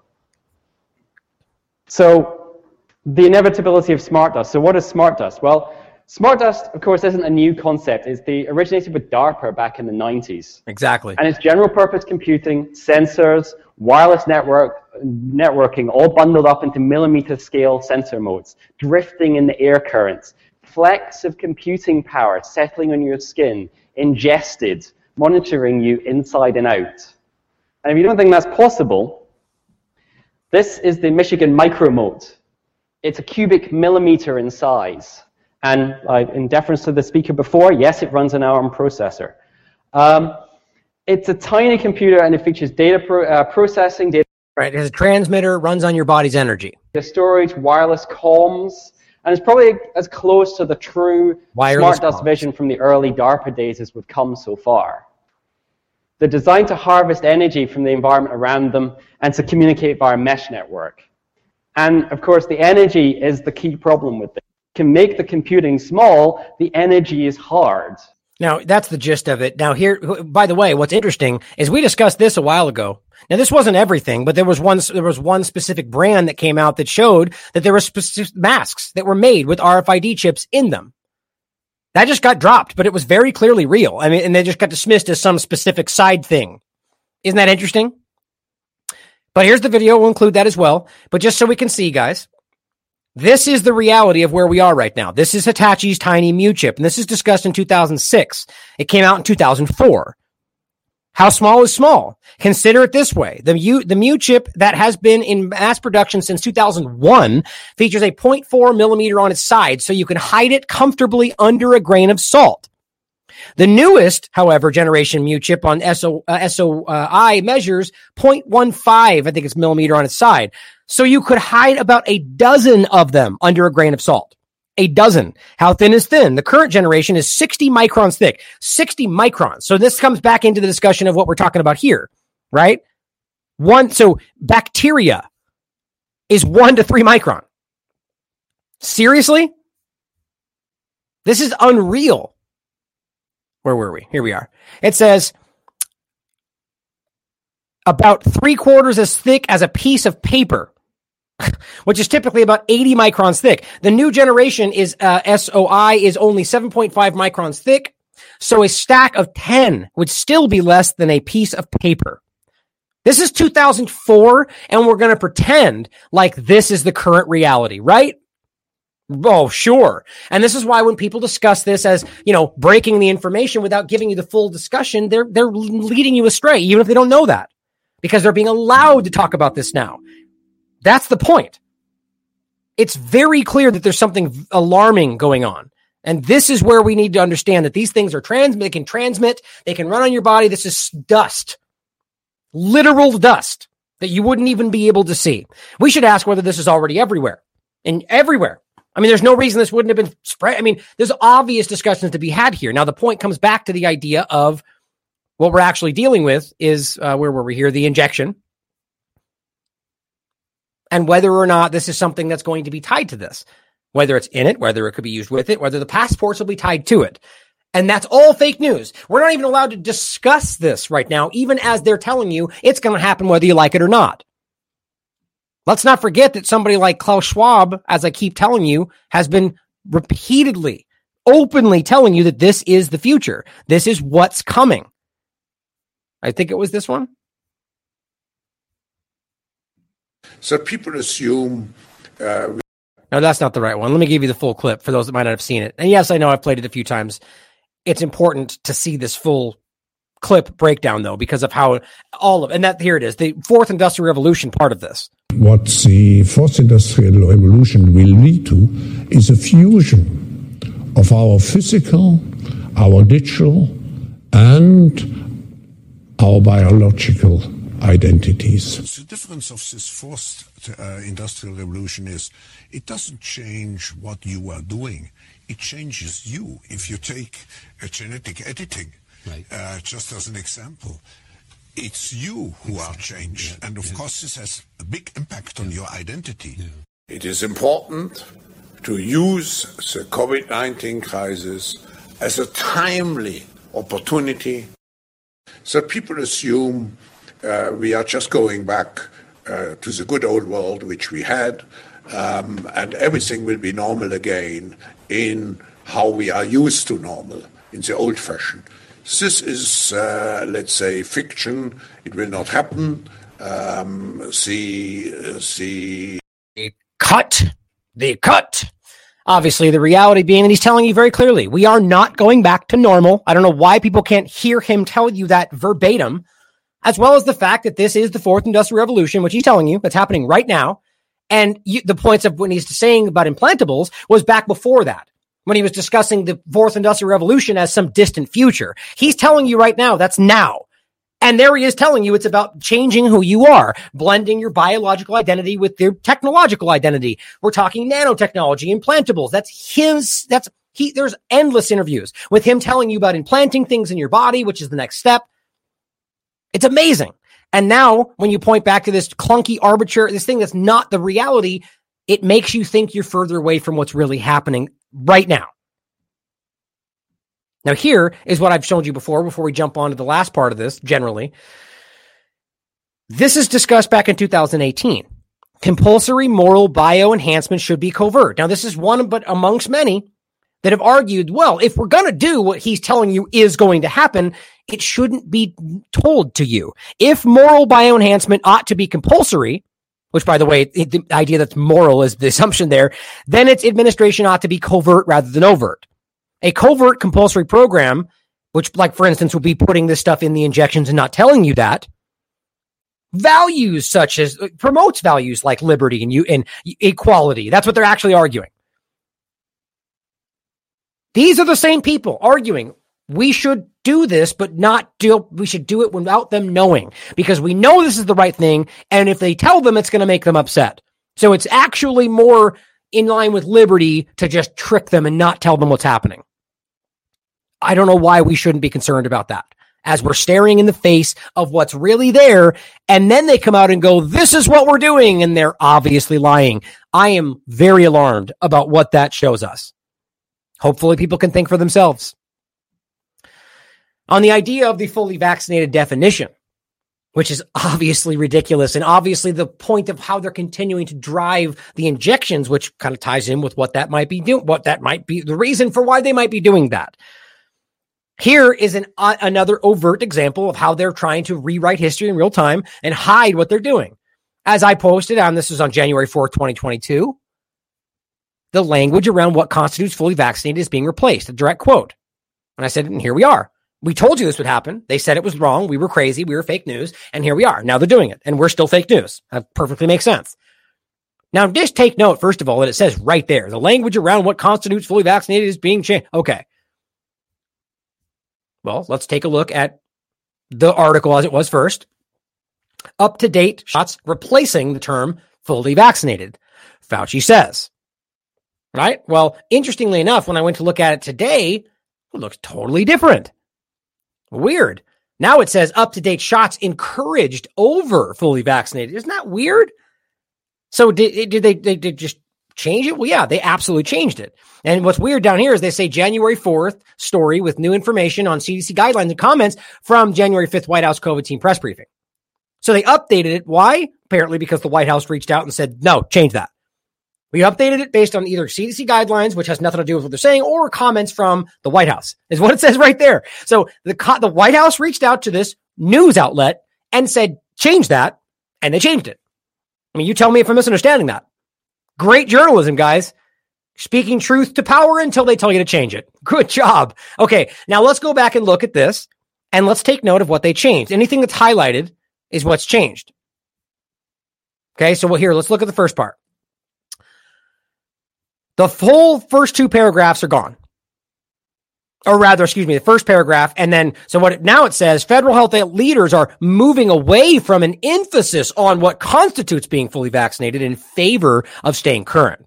But that's not even remotely what's actually happening. Here's what it said first. The language around what constitutes fully vaccinated against COVID-19 is being replaced because that is the truth. That's what's happening. That's what he said.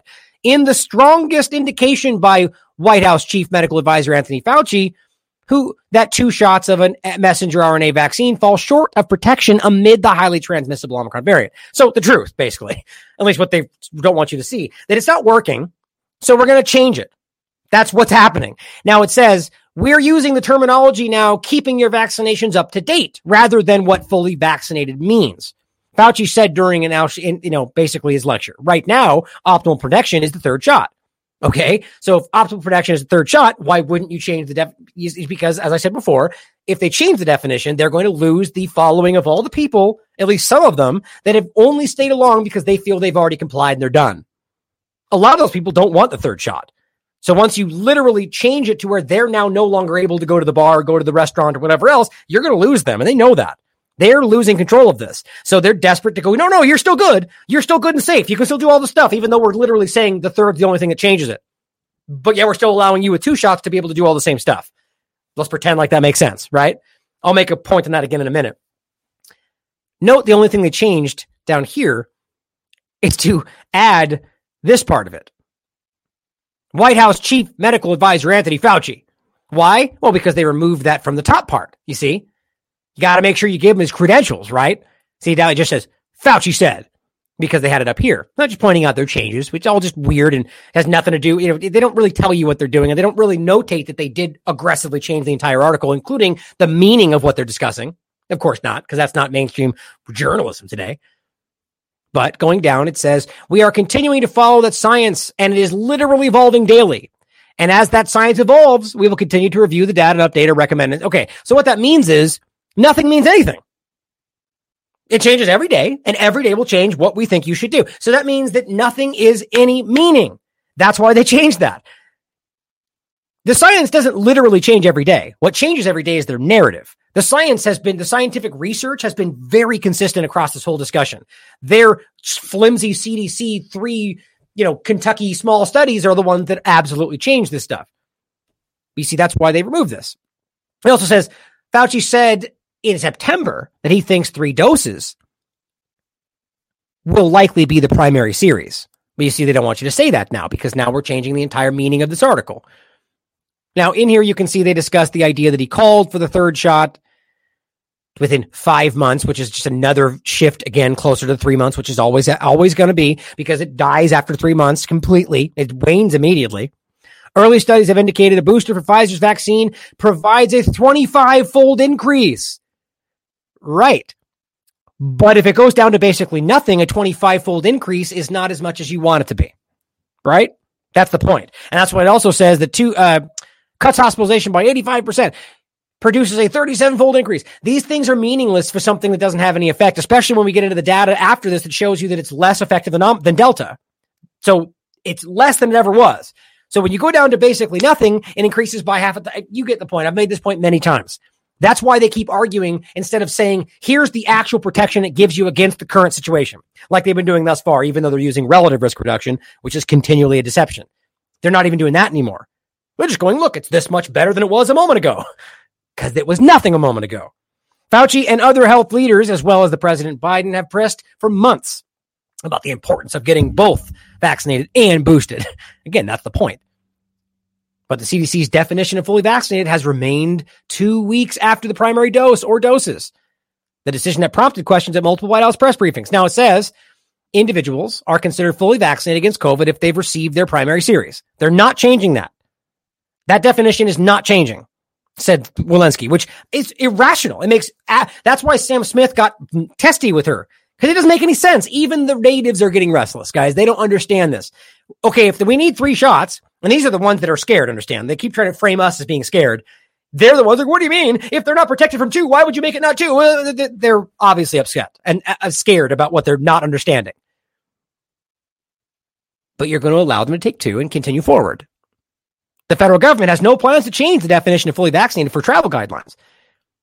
Yet they're telling you that it doesn't happen. It's basically no effect after the, the third shot's necessary because that's where you get it back again. But we're not going to make you do it. Yet we're going to allow the ones with two to keep doing everything. And we're going to stop the ones who are unvaccinated from doing anything. Even though the ones that are two and unvaccinated are basically in the same position. Totally makes sense. No, it only makes sense when you look at it from a reality of compliance.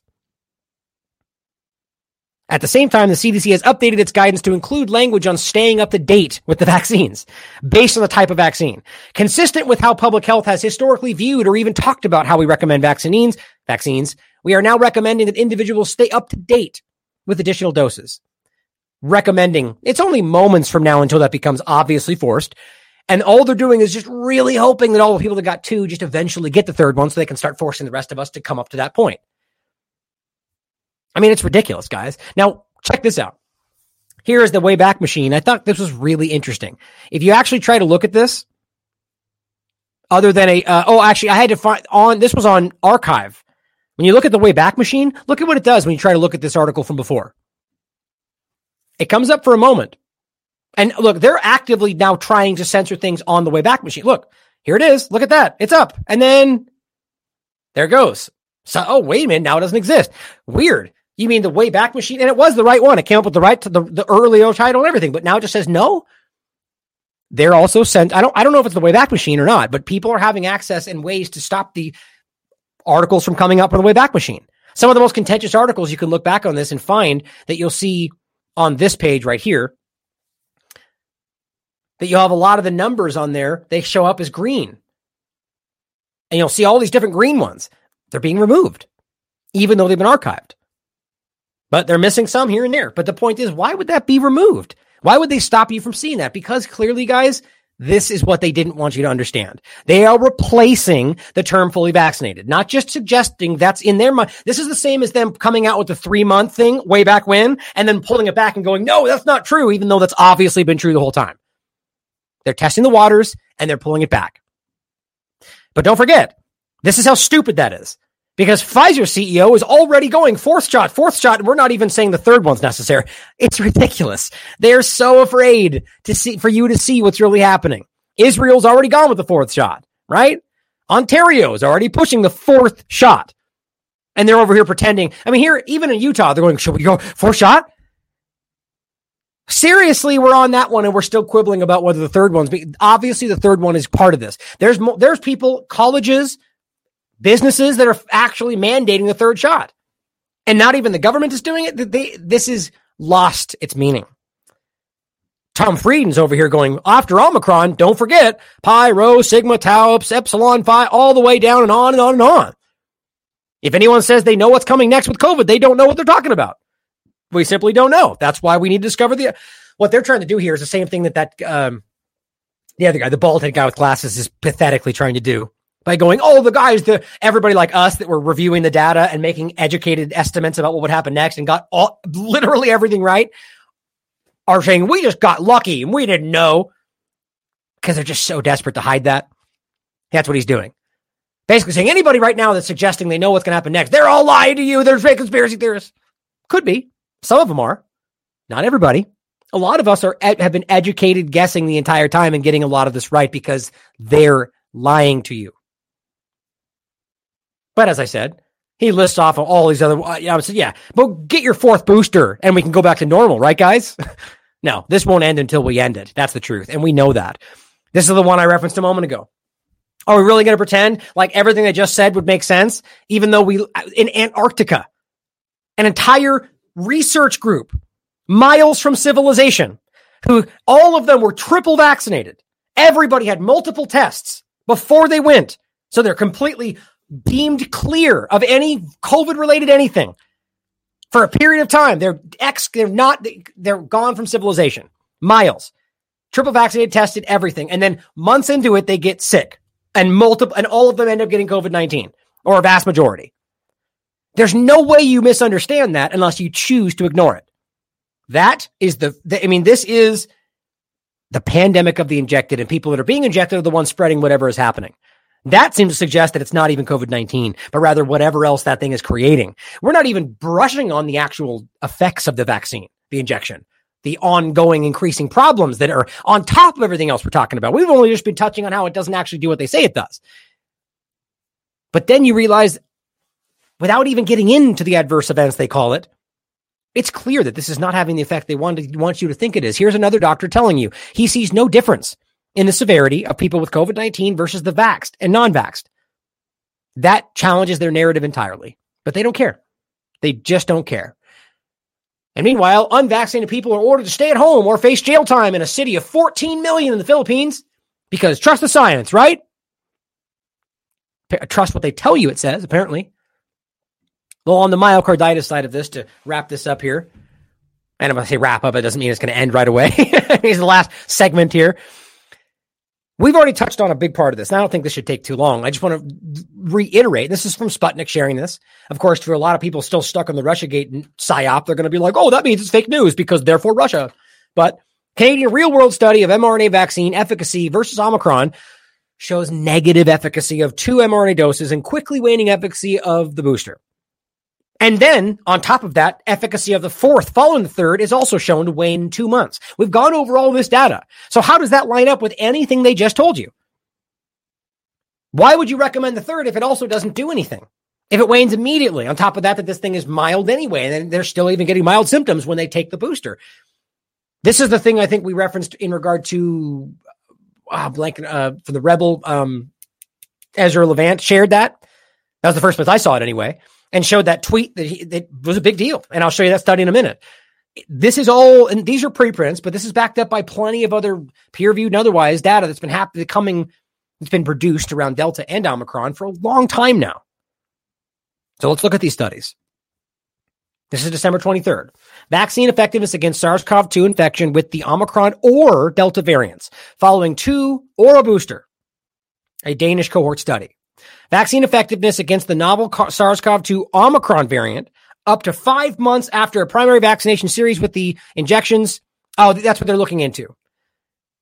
Uh, they're showing original research results, early estimates from that, from the effectiveness of it up to five months after, which is very strange to me that they would only go up to five months. And that's why we're arguing five months.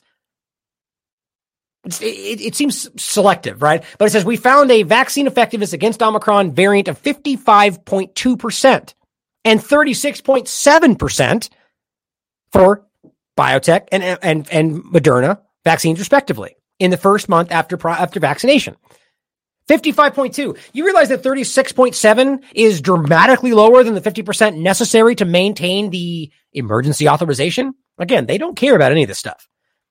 55% is relative risk reduction, not absolute. That does not mean it protects you 55% of the time. That means you get a 55% better protection than what is already happening with the person who's unvaccinated. And that's not a lot. I don't mean that 50% is not a lot. I mean, the, the person who is unvaccinated is, in, is mostly in most categories at no more risk than the flu. So when you get a 55% better, it's, it's meaningless in the context of the actual risk in front of you. Then you got 36%. But then it says declines rapidly over just a few months. We're talking about the booster here. Then it says the, the efficacy, efficacy is reestablished upon revaccination of the vaccine. But then we'll get into the next study that shows you that even after the booster, it dramatically drops again. Now, this is talking about the booster, but this goes into further than the third. Uh, the one we just showed you discusses two months and shows you that any booster going forward is the same. But before we get to that, reference this, which it's for some reason it's difficult. They make it like it's hard to see. It's like out of focus, which doesn't surprise me at all. Let me see if we can do it this way. Maybe it's clearer. no, of course not. That's so stupid. Probably intentional. Here is the point that Ezra was making, as if you can read, see through the fuzzy letters or uh, uh, numbers, is that from 91 to 150 days, as you can see at the very bottom here, it goes from Basically, after 90 days is where it shows it drops down to basically not effective at all. But then from three months afterwards, so this is why they drop off after three months in their studies. After three months, it increases your risk of getting sick. That's Omicron specifically. You can see on Delta, it just drops down to 53 as before, but Omicron, it shows negative 76. You have, if you have and both of them are like that. Moderna's 39.3 negative. Pfizer is 76. So this shows you you have a 76% chance increase of getting sick. That's why we're seeing all of the vaccinated get sick right now. They don't want you to see this. But trust the science as always, right? But go into the next one. You've seen this as well. January 1st, four days ago. Effectiveness of COVID 19 vaccines against Omicron or Delta, just in general. And this is the point we keep making. Just because they keep wanting to yell at you that a booster does something different, it's the same thing. You're taking the same ineffective shot that's designed against an earlier strain that's not in existence right now, which, by the way, peer reviewed st- science in the Journal of Infection and also showed you that that exact scenario increases your chance of antibody dependent enhancement. Who cares about that? The point is that it has no effect on this highly mutated spike protein. That's what it's aimed at, a spike protein from the Wuhan strain. This is basic stuff, guys. Like James Lyons Weiler is railing about this right now, or he had been. It doesn't make any difference. And then the point is that it creates antibodies for something not near, not, not, not the antibodies you want. And that then creates an antibody response that's negative, as a lot of doctors like Mercola, Peter McCullough and others are pointing to. But it says here we included 3,442 Omicron positive cases and 9,201 Delta cases. Now, again, why in the world wouldn't you pick an even number? Why wouldn't you pick 3,442 and 3,442? I, I, just, this keeps happening. And there's a reason that happens. It's a way to control the outcome. But it says, and a bunch of negative controls, after two doses of COVID vaccine, vaccine effectiveness against Delta infection declined steadily over time, but recovered to 93%. It's weird. They say equal to or greater than seven days after receiving an mRNA vaccine for the third dose. How does that make sense? Why would it be seven days or greater? Because that doesn't because the data we're showing you after this and the next study shows you that it drops off right away. So wouldn't it be set? Wouldn't it be like two weeks or under? Again, that's a weird way to frame that. And I think, and again, I think the breakdown Omicron versus Delta and the higher number in Delta is a way to art to make it look like one better than the other. I think we've been seeing this fail since long before Delta. But again, it says they claim it recovers to 93% up to seven days or greater than seven days, equal to or greater than seven days. But th- that's not true because after seven days, this thing falls off a cliff. So just because it spikes up to seven, whatever, 93% relative risk reduction, which is not what you think it is, it falls off right away. It says, in contrast, receipt of two doses of COVID 19 vaccines was not protective against Omicron. It wasn't against Delta either, guys. And that's what they already tra- continued to admit to you before. Now they're just trying to lump everything into Omicron and make it seem like that's the only thing. And then without any data, just argue Omicron's only here because I'm vaccinated. That's not true either. In contrast, receipt of two doses was not protective against Omicron. Vaccine effectiveness against Omicron was 37%.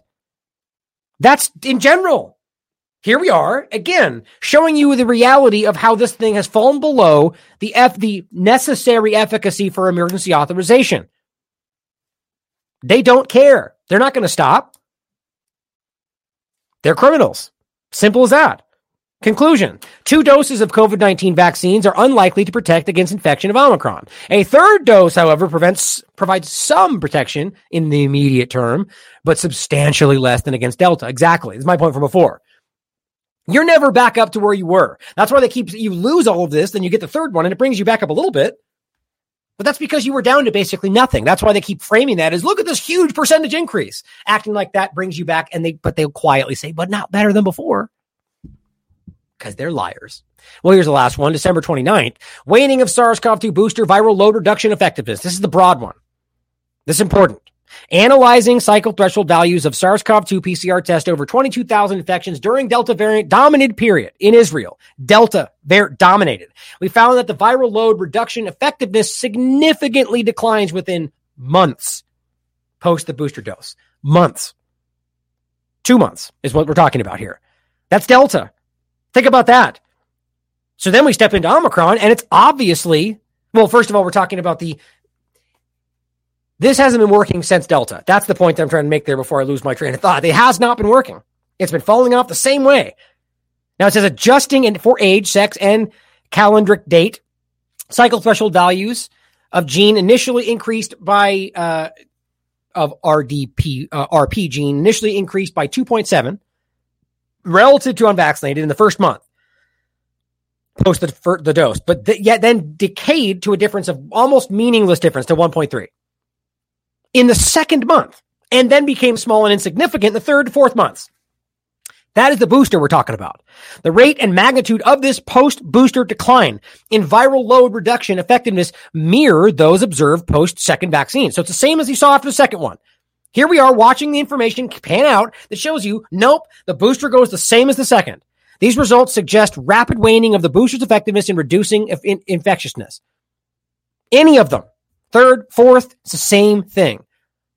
And all they're going to do is just skip right over this and try to act like the next variant was somehow the reason why this one didn't work. The same scenario we keep seeing. But they are telling you blatantly that after two months, this stops, does not work. And but yet we're over here telling you you all have to get vaccinated right now. Like we're not even giving you, we're not even touching on natural immunity as we do all the time. It's amazing. This is a willful deception, guys. Now, despite natural immunity, again, which is a huge part of this conversation, they're just pretending is not there. It's showing you these things wane instantly. On top of that, the risk to the child is obvious. The myocarditis risk is so high, it is disgusting. But all they can do is go, well, it's worse for COVID, but that's not even true. That data is not actually accurate, and we'll show you that in a minute. But on top of that, again, it is a false choice. This could not be more clear. You're in two positions here. You're in a position where you're not at risk. You could potentially get sick from something that could potentially increase your risk of myocarditis, but you have plenty of other things to do to keep yourself safe. Even if you want to pretend their options are there to wear your mask, quarantine, isolate. None of those are going to help you, in my opinion. In fact, it'll hurt you. But the point is, you can have vitamin D. You can stay in your room for the rest of your life. The point is, there's a lot of ways you can avoid getting sick. However, the point being, you don't get that risk until you get sick. However, they say get the shot to avoid that risk that's not for sure. Then you get the injection. They say to stop that unsure risk. Then instantly you get the risk.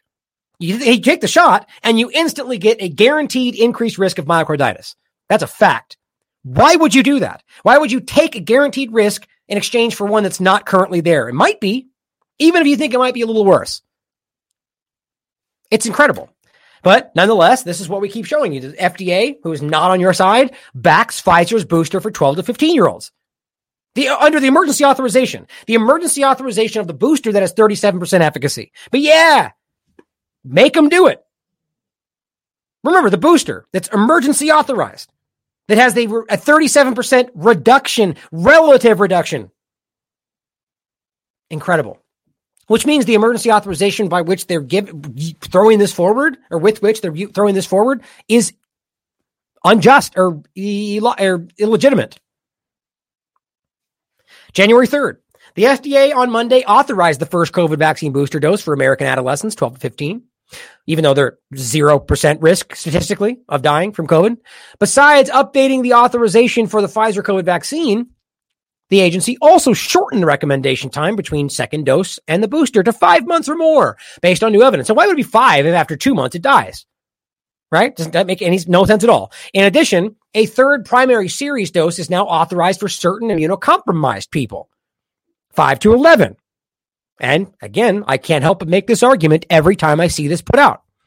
This is the most up to date CD Pfizer data from Europe they're telling you blatantly as of November, the end of November, use in immunocompromised patients. Immunocompromised. That is what we're pointing at right here. Authorized for immunocompromised children of all people, not even adults, children. Here's what it says. The safety profile of the vaccine, the one they're recommending for those children, is not known in immunocompromised individuals. Okay, so how does that make sense? Authorized for certain immunocompromised individuals. They don't know if it's safe. It doesn't, there's no, it doesn't matter which ones. You can't be like, well, they're super at risk. You don't even know if it, you don't know the safety profile. It's not like you have some information. You don't know. You just admitted that. They also don't know if it's safe for pregnant women, as it says right there. We don't know if it's safe. They also don't know if it's safe for frail patients with comorbidities, elderly people. They don't know if it's safe for autoimmune or inflammatory disorders. They don't know the safety of how it interacts with other vaccines, such as the flu vaccine, but they're letting you do that anyway. They literally tell you they don't have long term safety data. The long term safety of this injection is unknown at present. That is November 2022 or 2021. I don't understand how that's even possible. unless we're in the middle of a massive manipulation, which is very clearly what's happening. An amended emergency use authorization only applies to the Pfizer vaccine, and acting FDA Commissioner uh, Janet Woodcock said. So she's a criminal. They updated emergency authorization, which was applied to the thing that doesn't have over 50% efficacy. So you're a criminal. You're a liar. Yeah, obviously. That's why the FDA is a captured agency. That's why all of these groups are completely not on your side. Asked about concerns about the risk of myocarditis with vaccination in 12 to 15 year olds, Woodcock said they expect it would be extremely rare with the third dose. Now, why exactly? There's no reason to say that. If you have an increased risk of myocarditis with all the other ones, why would it be less to the third? Well, just because they say that. It sounds nice. The data so far consistently points, they claim, to a higher risk of myocarditis after the second mRNA dose.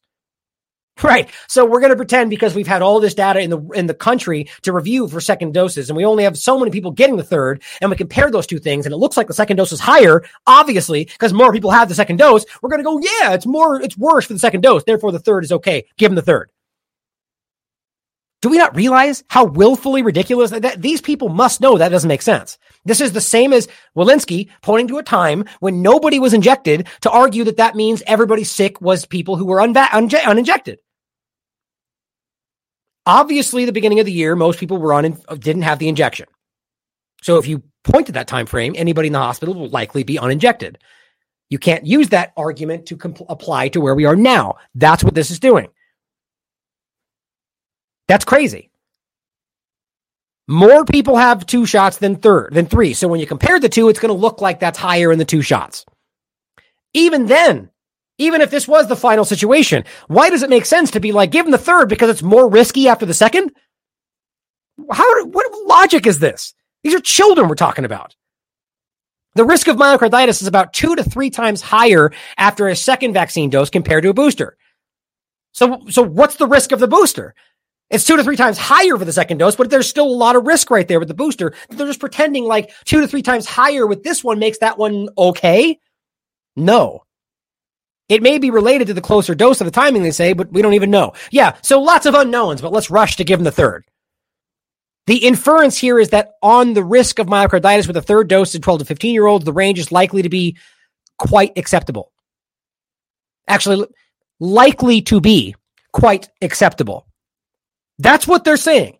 Give this shot to 12 to 15 year olds, emergency authorized with 37% efficacy, even though it's a crime, because it, it's likely to be quite acceptable. The ones that will die from this myocarditis acceptable because the less will die from this acceptable, likely to be. This is this is ludicrous. Marks also pointed out that most cases of myocarditis clear up quickly, which brings us to the point. Quote, we're not seeing long lasting effects. That's not to say we don't care about this and that's not that's not important. We're not seeing long-lasting effects. So people are getting the shots now. Third the third ones we're even talking about. How do we do we even have long-term? No, we don't. Barely. Just now are we getting into the long-term data on the original shots. So this is a these people are dishonest. Or again, I always give them the out or they're just ridiculously stupid. How do you not know that we're not seeing long lasting effects of something that we don't have long lasting effect data for is an obvious reality. But what it, what it is saying is that it, it is in the setting of a tremendous number of Omicron and Delta cases in the country, the potential benefits of getting vaccinated in this age group outweigh that risk. Don't forget though, we do not have the long term safety data at the present of this injection. Therefore, we do not know the full risk benefit analysis as always. So how can you possibly know the benefits outweigh the risks if you don't know the risks? Oops. Guess we won't talk about that. He said that the really overwhelming majority of the cases, 98%, have been mild. You know what we're going to get into. Even so, the FDA plans to continue monitoring for the risk of myocarditis very closely, which makes no sense. So, are you concerned it'll be a risk? Why would you monitor it very closely if you're just going out of your way to tell us it's not a risk? No, it's super rare. It's not really there. We're not concerned about it, but we're going to monitor it super closely. Interestingly, swollen underarm lymph nodes, that's why I had that, were uh, seen more frequently after the booster dose than after the second dose of the two doses of the primary series. What does that tell you? Here's what I had. I'm glad I pulled it over here still. We just talked about this 360 time increase in the rare, basically the, the swelling of your lymph nodes, which is what we keep talking about in regard to lymphocytopenia, the, the dysregulation of your immune system. 50% of people get after taking the injection. Obviously, that's a big deal. And if it's happening after the booster dose, clearly there's something to be considered, but they, they're just, they don't know. That, I mean, they're even will, generally telling you that we don't have all the information, but yet we're forcing this on children because of that. We're in so much risk that we're going to take a risky thing to do. Yeah, that's the thing. That is the running narrative of this whole conversation. We're going to do dangerous things for your safety. Mixing and matching vaccines, it goes on to say, less clear at the moment is guidance about boosters for people who opted to mix and match their primary vaccine series, which again, they have no data for. Interaction with other vaccines, it says right, right here. The if the co-administration of these vaccines with other vaccines may affect the efficacy or safety of either vaccines have not been performed. We don't know is what that means. But here we are going, yeah, you know, they're doing it. Quote, there was a mix and match study that was done and showed some cases mixing and matching of an specifically adenoviral, adenoviral record vaccine and an mRNA vaccine seemed to give very good immune response. Great. So we don't know. We wrote down we don't know, but we're allowing people to do it because flu good and er, flu bad and COVID bad. And so vaccines good. Do it anyway. Once more data comes in on mixing and matching, even though we're already letting them do that, make sure we're clear on that. We'll analyze them and then potentially make recommendations. Oops. We don't know if it's safe, but go ahead and do it though. Everybody can do it. Or we're going to give kids it right now. Okay. To back to the point. Long lasting effects. Where were we? Right here. What it's saying is this: uh, the setting of uh, Omicron. Uh, where was I? Interestingly, swollen lymph nodes. Right. Okay. Mild. That's what it was. The overwhelming majority of these cases are mild. But as you remember, as any cardiologist who's honest with you would tell you, there's no such thing as a mild heart problem. Here is that reality. Again, you know they know about this stuff because this is their science, their research, but yet they pretend it's not there. Here is the study. This is just a general study from 2012 on myocarditis. Peer reviewed study, sprawling, reaching, huge, lots of information. Here's what it says The early mortality of fulminant lymph- lymphocytic myocarditis requiring intensive care is in excess of 40% in the first four weeks. That's huge. Now that's fulminant myocarditis. What does that mean? Fulminant. Fulminant, excuse fulminant. me. Fulminant. It means severe and sudden in onset. Fulminant. So, non-fulminant, meaning not severe, not fast in onset, myocarditis.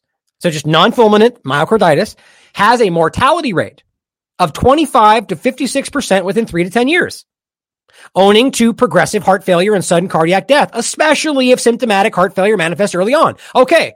That's the scientific research right there. So these people either are that bad at their jobs and they don't know, or they're will, they're willing, dang it, willing to lie to you for an agenda and pretend that it's okay that all these children are getting this risk, even though, as the NIH uh, uh, posted on the National National Library of Medicine from the NIH, is openly telling you that children with a mild case, which he just said most of them are, have a potentially 56% increase in mortality over the next 10 years. And we're not even at three years. So how do we even know it's going to be 50, potentially up to 56% mortality increase over three to 10 years? We're not even there yet. So how can they possibly know that that's not a valid, the benefit outweigh the risk? Because they're lying to you guys. I can't get it's it's obvious that we are being misled in ways that are really dangerous to your children, especially. It's just bothersome that we keep seeing this and nobody seems to care in places where they should. And I'm not even talking about mainstream media.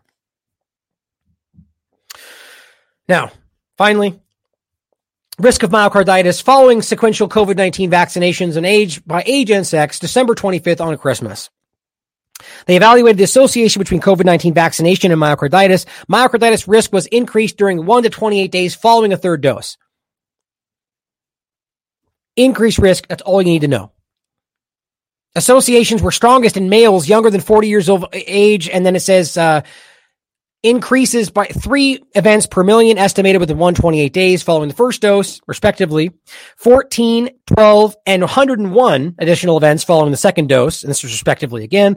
13 additional events following the third dose compared with seven following the infection. So it's not even that much of a difference. Seven versus 13 in the million in, in regard to the, the effects. Again, that becomes meaningless when you understand that the risk of this child getting sick, let alone dying from COVID 19, is less than the flu. And then you could mitigate that with all sorts of other actions. So the risk to pretend that the risk is just immediately there, just like they're trying to pretend that unvaccinated equals sick, it's not true. But when you inject that kid in their arm, that is true. That's an instant risk you're giving them of potentially 56% increase in mortality in the next three to 10 years. That is obvious. But here we are where they're pretending that's not happening. December 14th, risk of myocarditis, pericarditis, and cardiac arrhythmias associated with the vaccination. It says, although myocarditis and pericarditis were not observed in the trials. The reason I want to show you that is because recognize that exact point. Are we all under the, are we all aware now that this is clearly there? They've all admitted it. They're grudgingly admitting it more and more every day. Ask yourself how in the world they didn't see that if it's that obvious now. They lied to you. That's why they kicked those people out early on. Oh, weird. You have a weird heart attack type of situation within the first two days again. Well, that must have been from before. You're no longer in the study. We saw that everywhere. People who got sick right after the first shot were pushed away. They're hiding this from you. It says we found that increased risks of myocarditis associated with the first dose, and we're talking about specifically Pfizer vaccines as well as the uh, um, Oxford one, and the first and second doses of the mRNA, uh, that's Moderna, one to 28 days post vaccination. We estimated an extra two, one, and six myocarditis events per 1 million per vaccinated person in the breakdown of the different injections. Now it says this compares with an extra 40 per 1 million. Now, again, the breakdown is very different than what they're saying in regard to the injection, but we have to remember there's a lot more factors here. And again, what I just said is what the main point is. But this breaks down to a, an increased risk for those that take the injection. And that's all the point is. On top of that, you have a lot of people who are not considered vaccinated, as we just made clear before, who are involved in these things, but yet are included in the increased risk that aren't being factored as vaccinated. I believe, I think that was it at the bottom. Yeah. So then the point here to finish off is they're coming out with stuff like this as to, what I keep arguing. This make this argument makes no sense. And i have already explained that three times. It, it's, but this is where they fall back on. And by the way, that is not even as accurate as they want you to think it is. Then finally, to finish, Indiana Life Insurance CEO says deaths are 40% among ages 18 to 64. And the point is, guys, this is arguably, I mean, based on what we can see the data in front of us, not being caused by COVID 19. So what's doing it then? I'll let you decide for yourself. What else is happening? What else has been added into the mix? The head of Indianapolis based insurance company, One America, says the death rate is up a stunning 40%. It's an insurance company from pre pandemic levels. Now, first, right, the people that want to think, that well, that's because of COVID, of course. But it says, quote, we are seeing right now the highest death rates we have seen in the history of the business. Davison said the increase in deaths represents huge, huge numbers, and that it's not elderly people who are dying, but primary working age people 18 to 64. Most of the claims for the deaths being filed are not classified as COVID 19. So what's happening? I mean, these, these are the kind of conversations that nobody will want to touch on in the mainstream. The CDC weekly death counts, which reflect the information of death certificates and so have a big lag of up to eight weeks or longer, I'm sure that's totally intentional, show that the week ending of November 6th, there were far fewer deaths from COVID 19 in, the, in Indiana compared to a year ago, but more deaths from other causes. Nobody wants to talk about this. Obviously, the independent media is awash with this conversation. This is clear. There's something else killing people. If you don't want to ask yourself what that is, you're choosing to remain ignorant. That's the point. But all they're going to do is try to hype you up with conversations just like this. And you already saw me discuss this long before this was even a focal point. Flurona! Breaking! CBS tells you a COVID testing site at Getty Center has detected LA's first case of Flurona? I told you. I told you this is how it was going to be framed.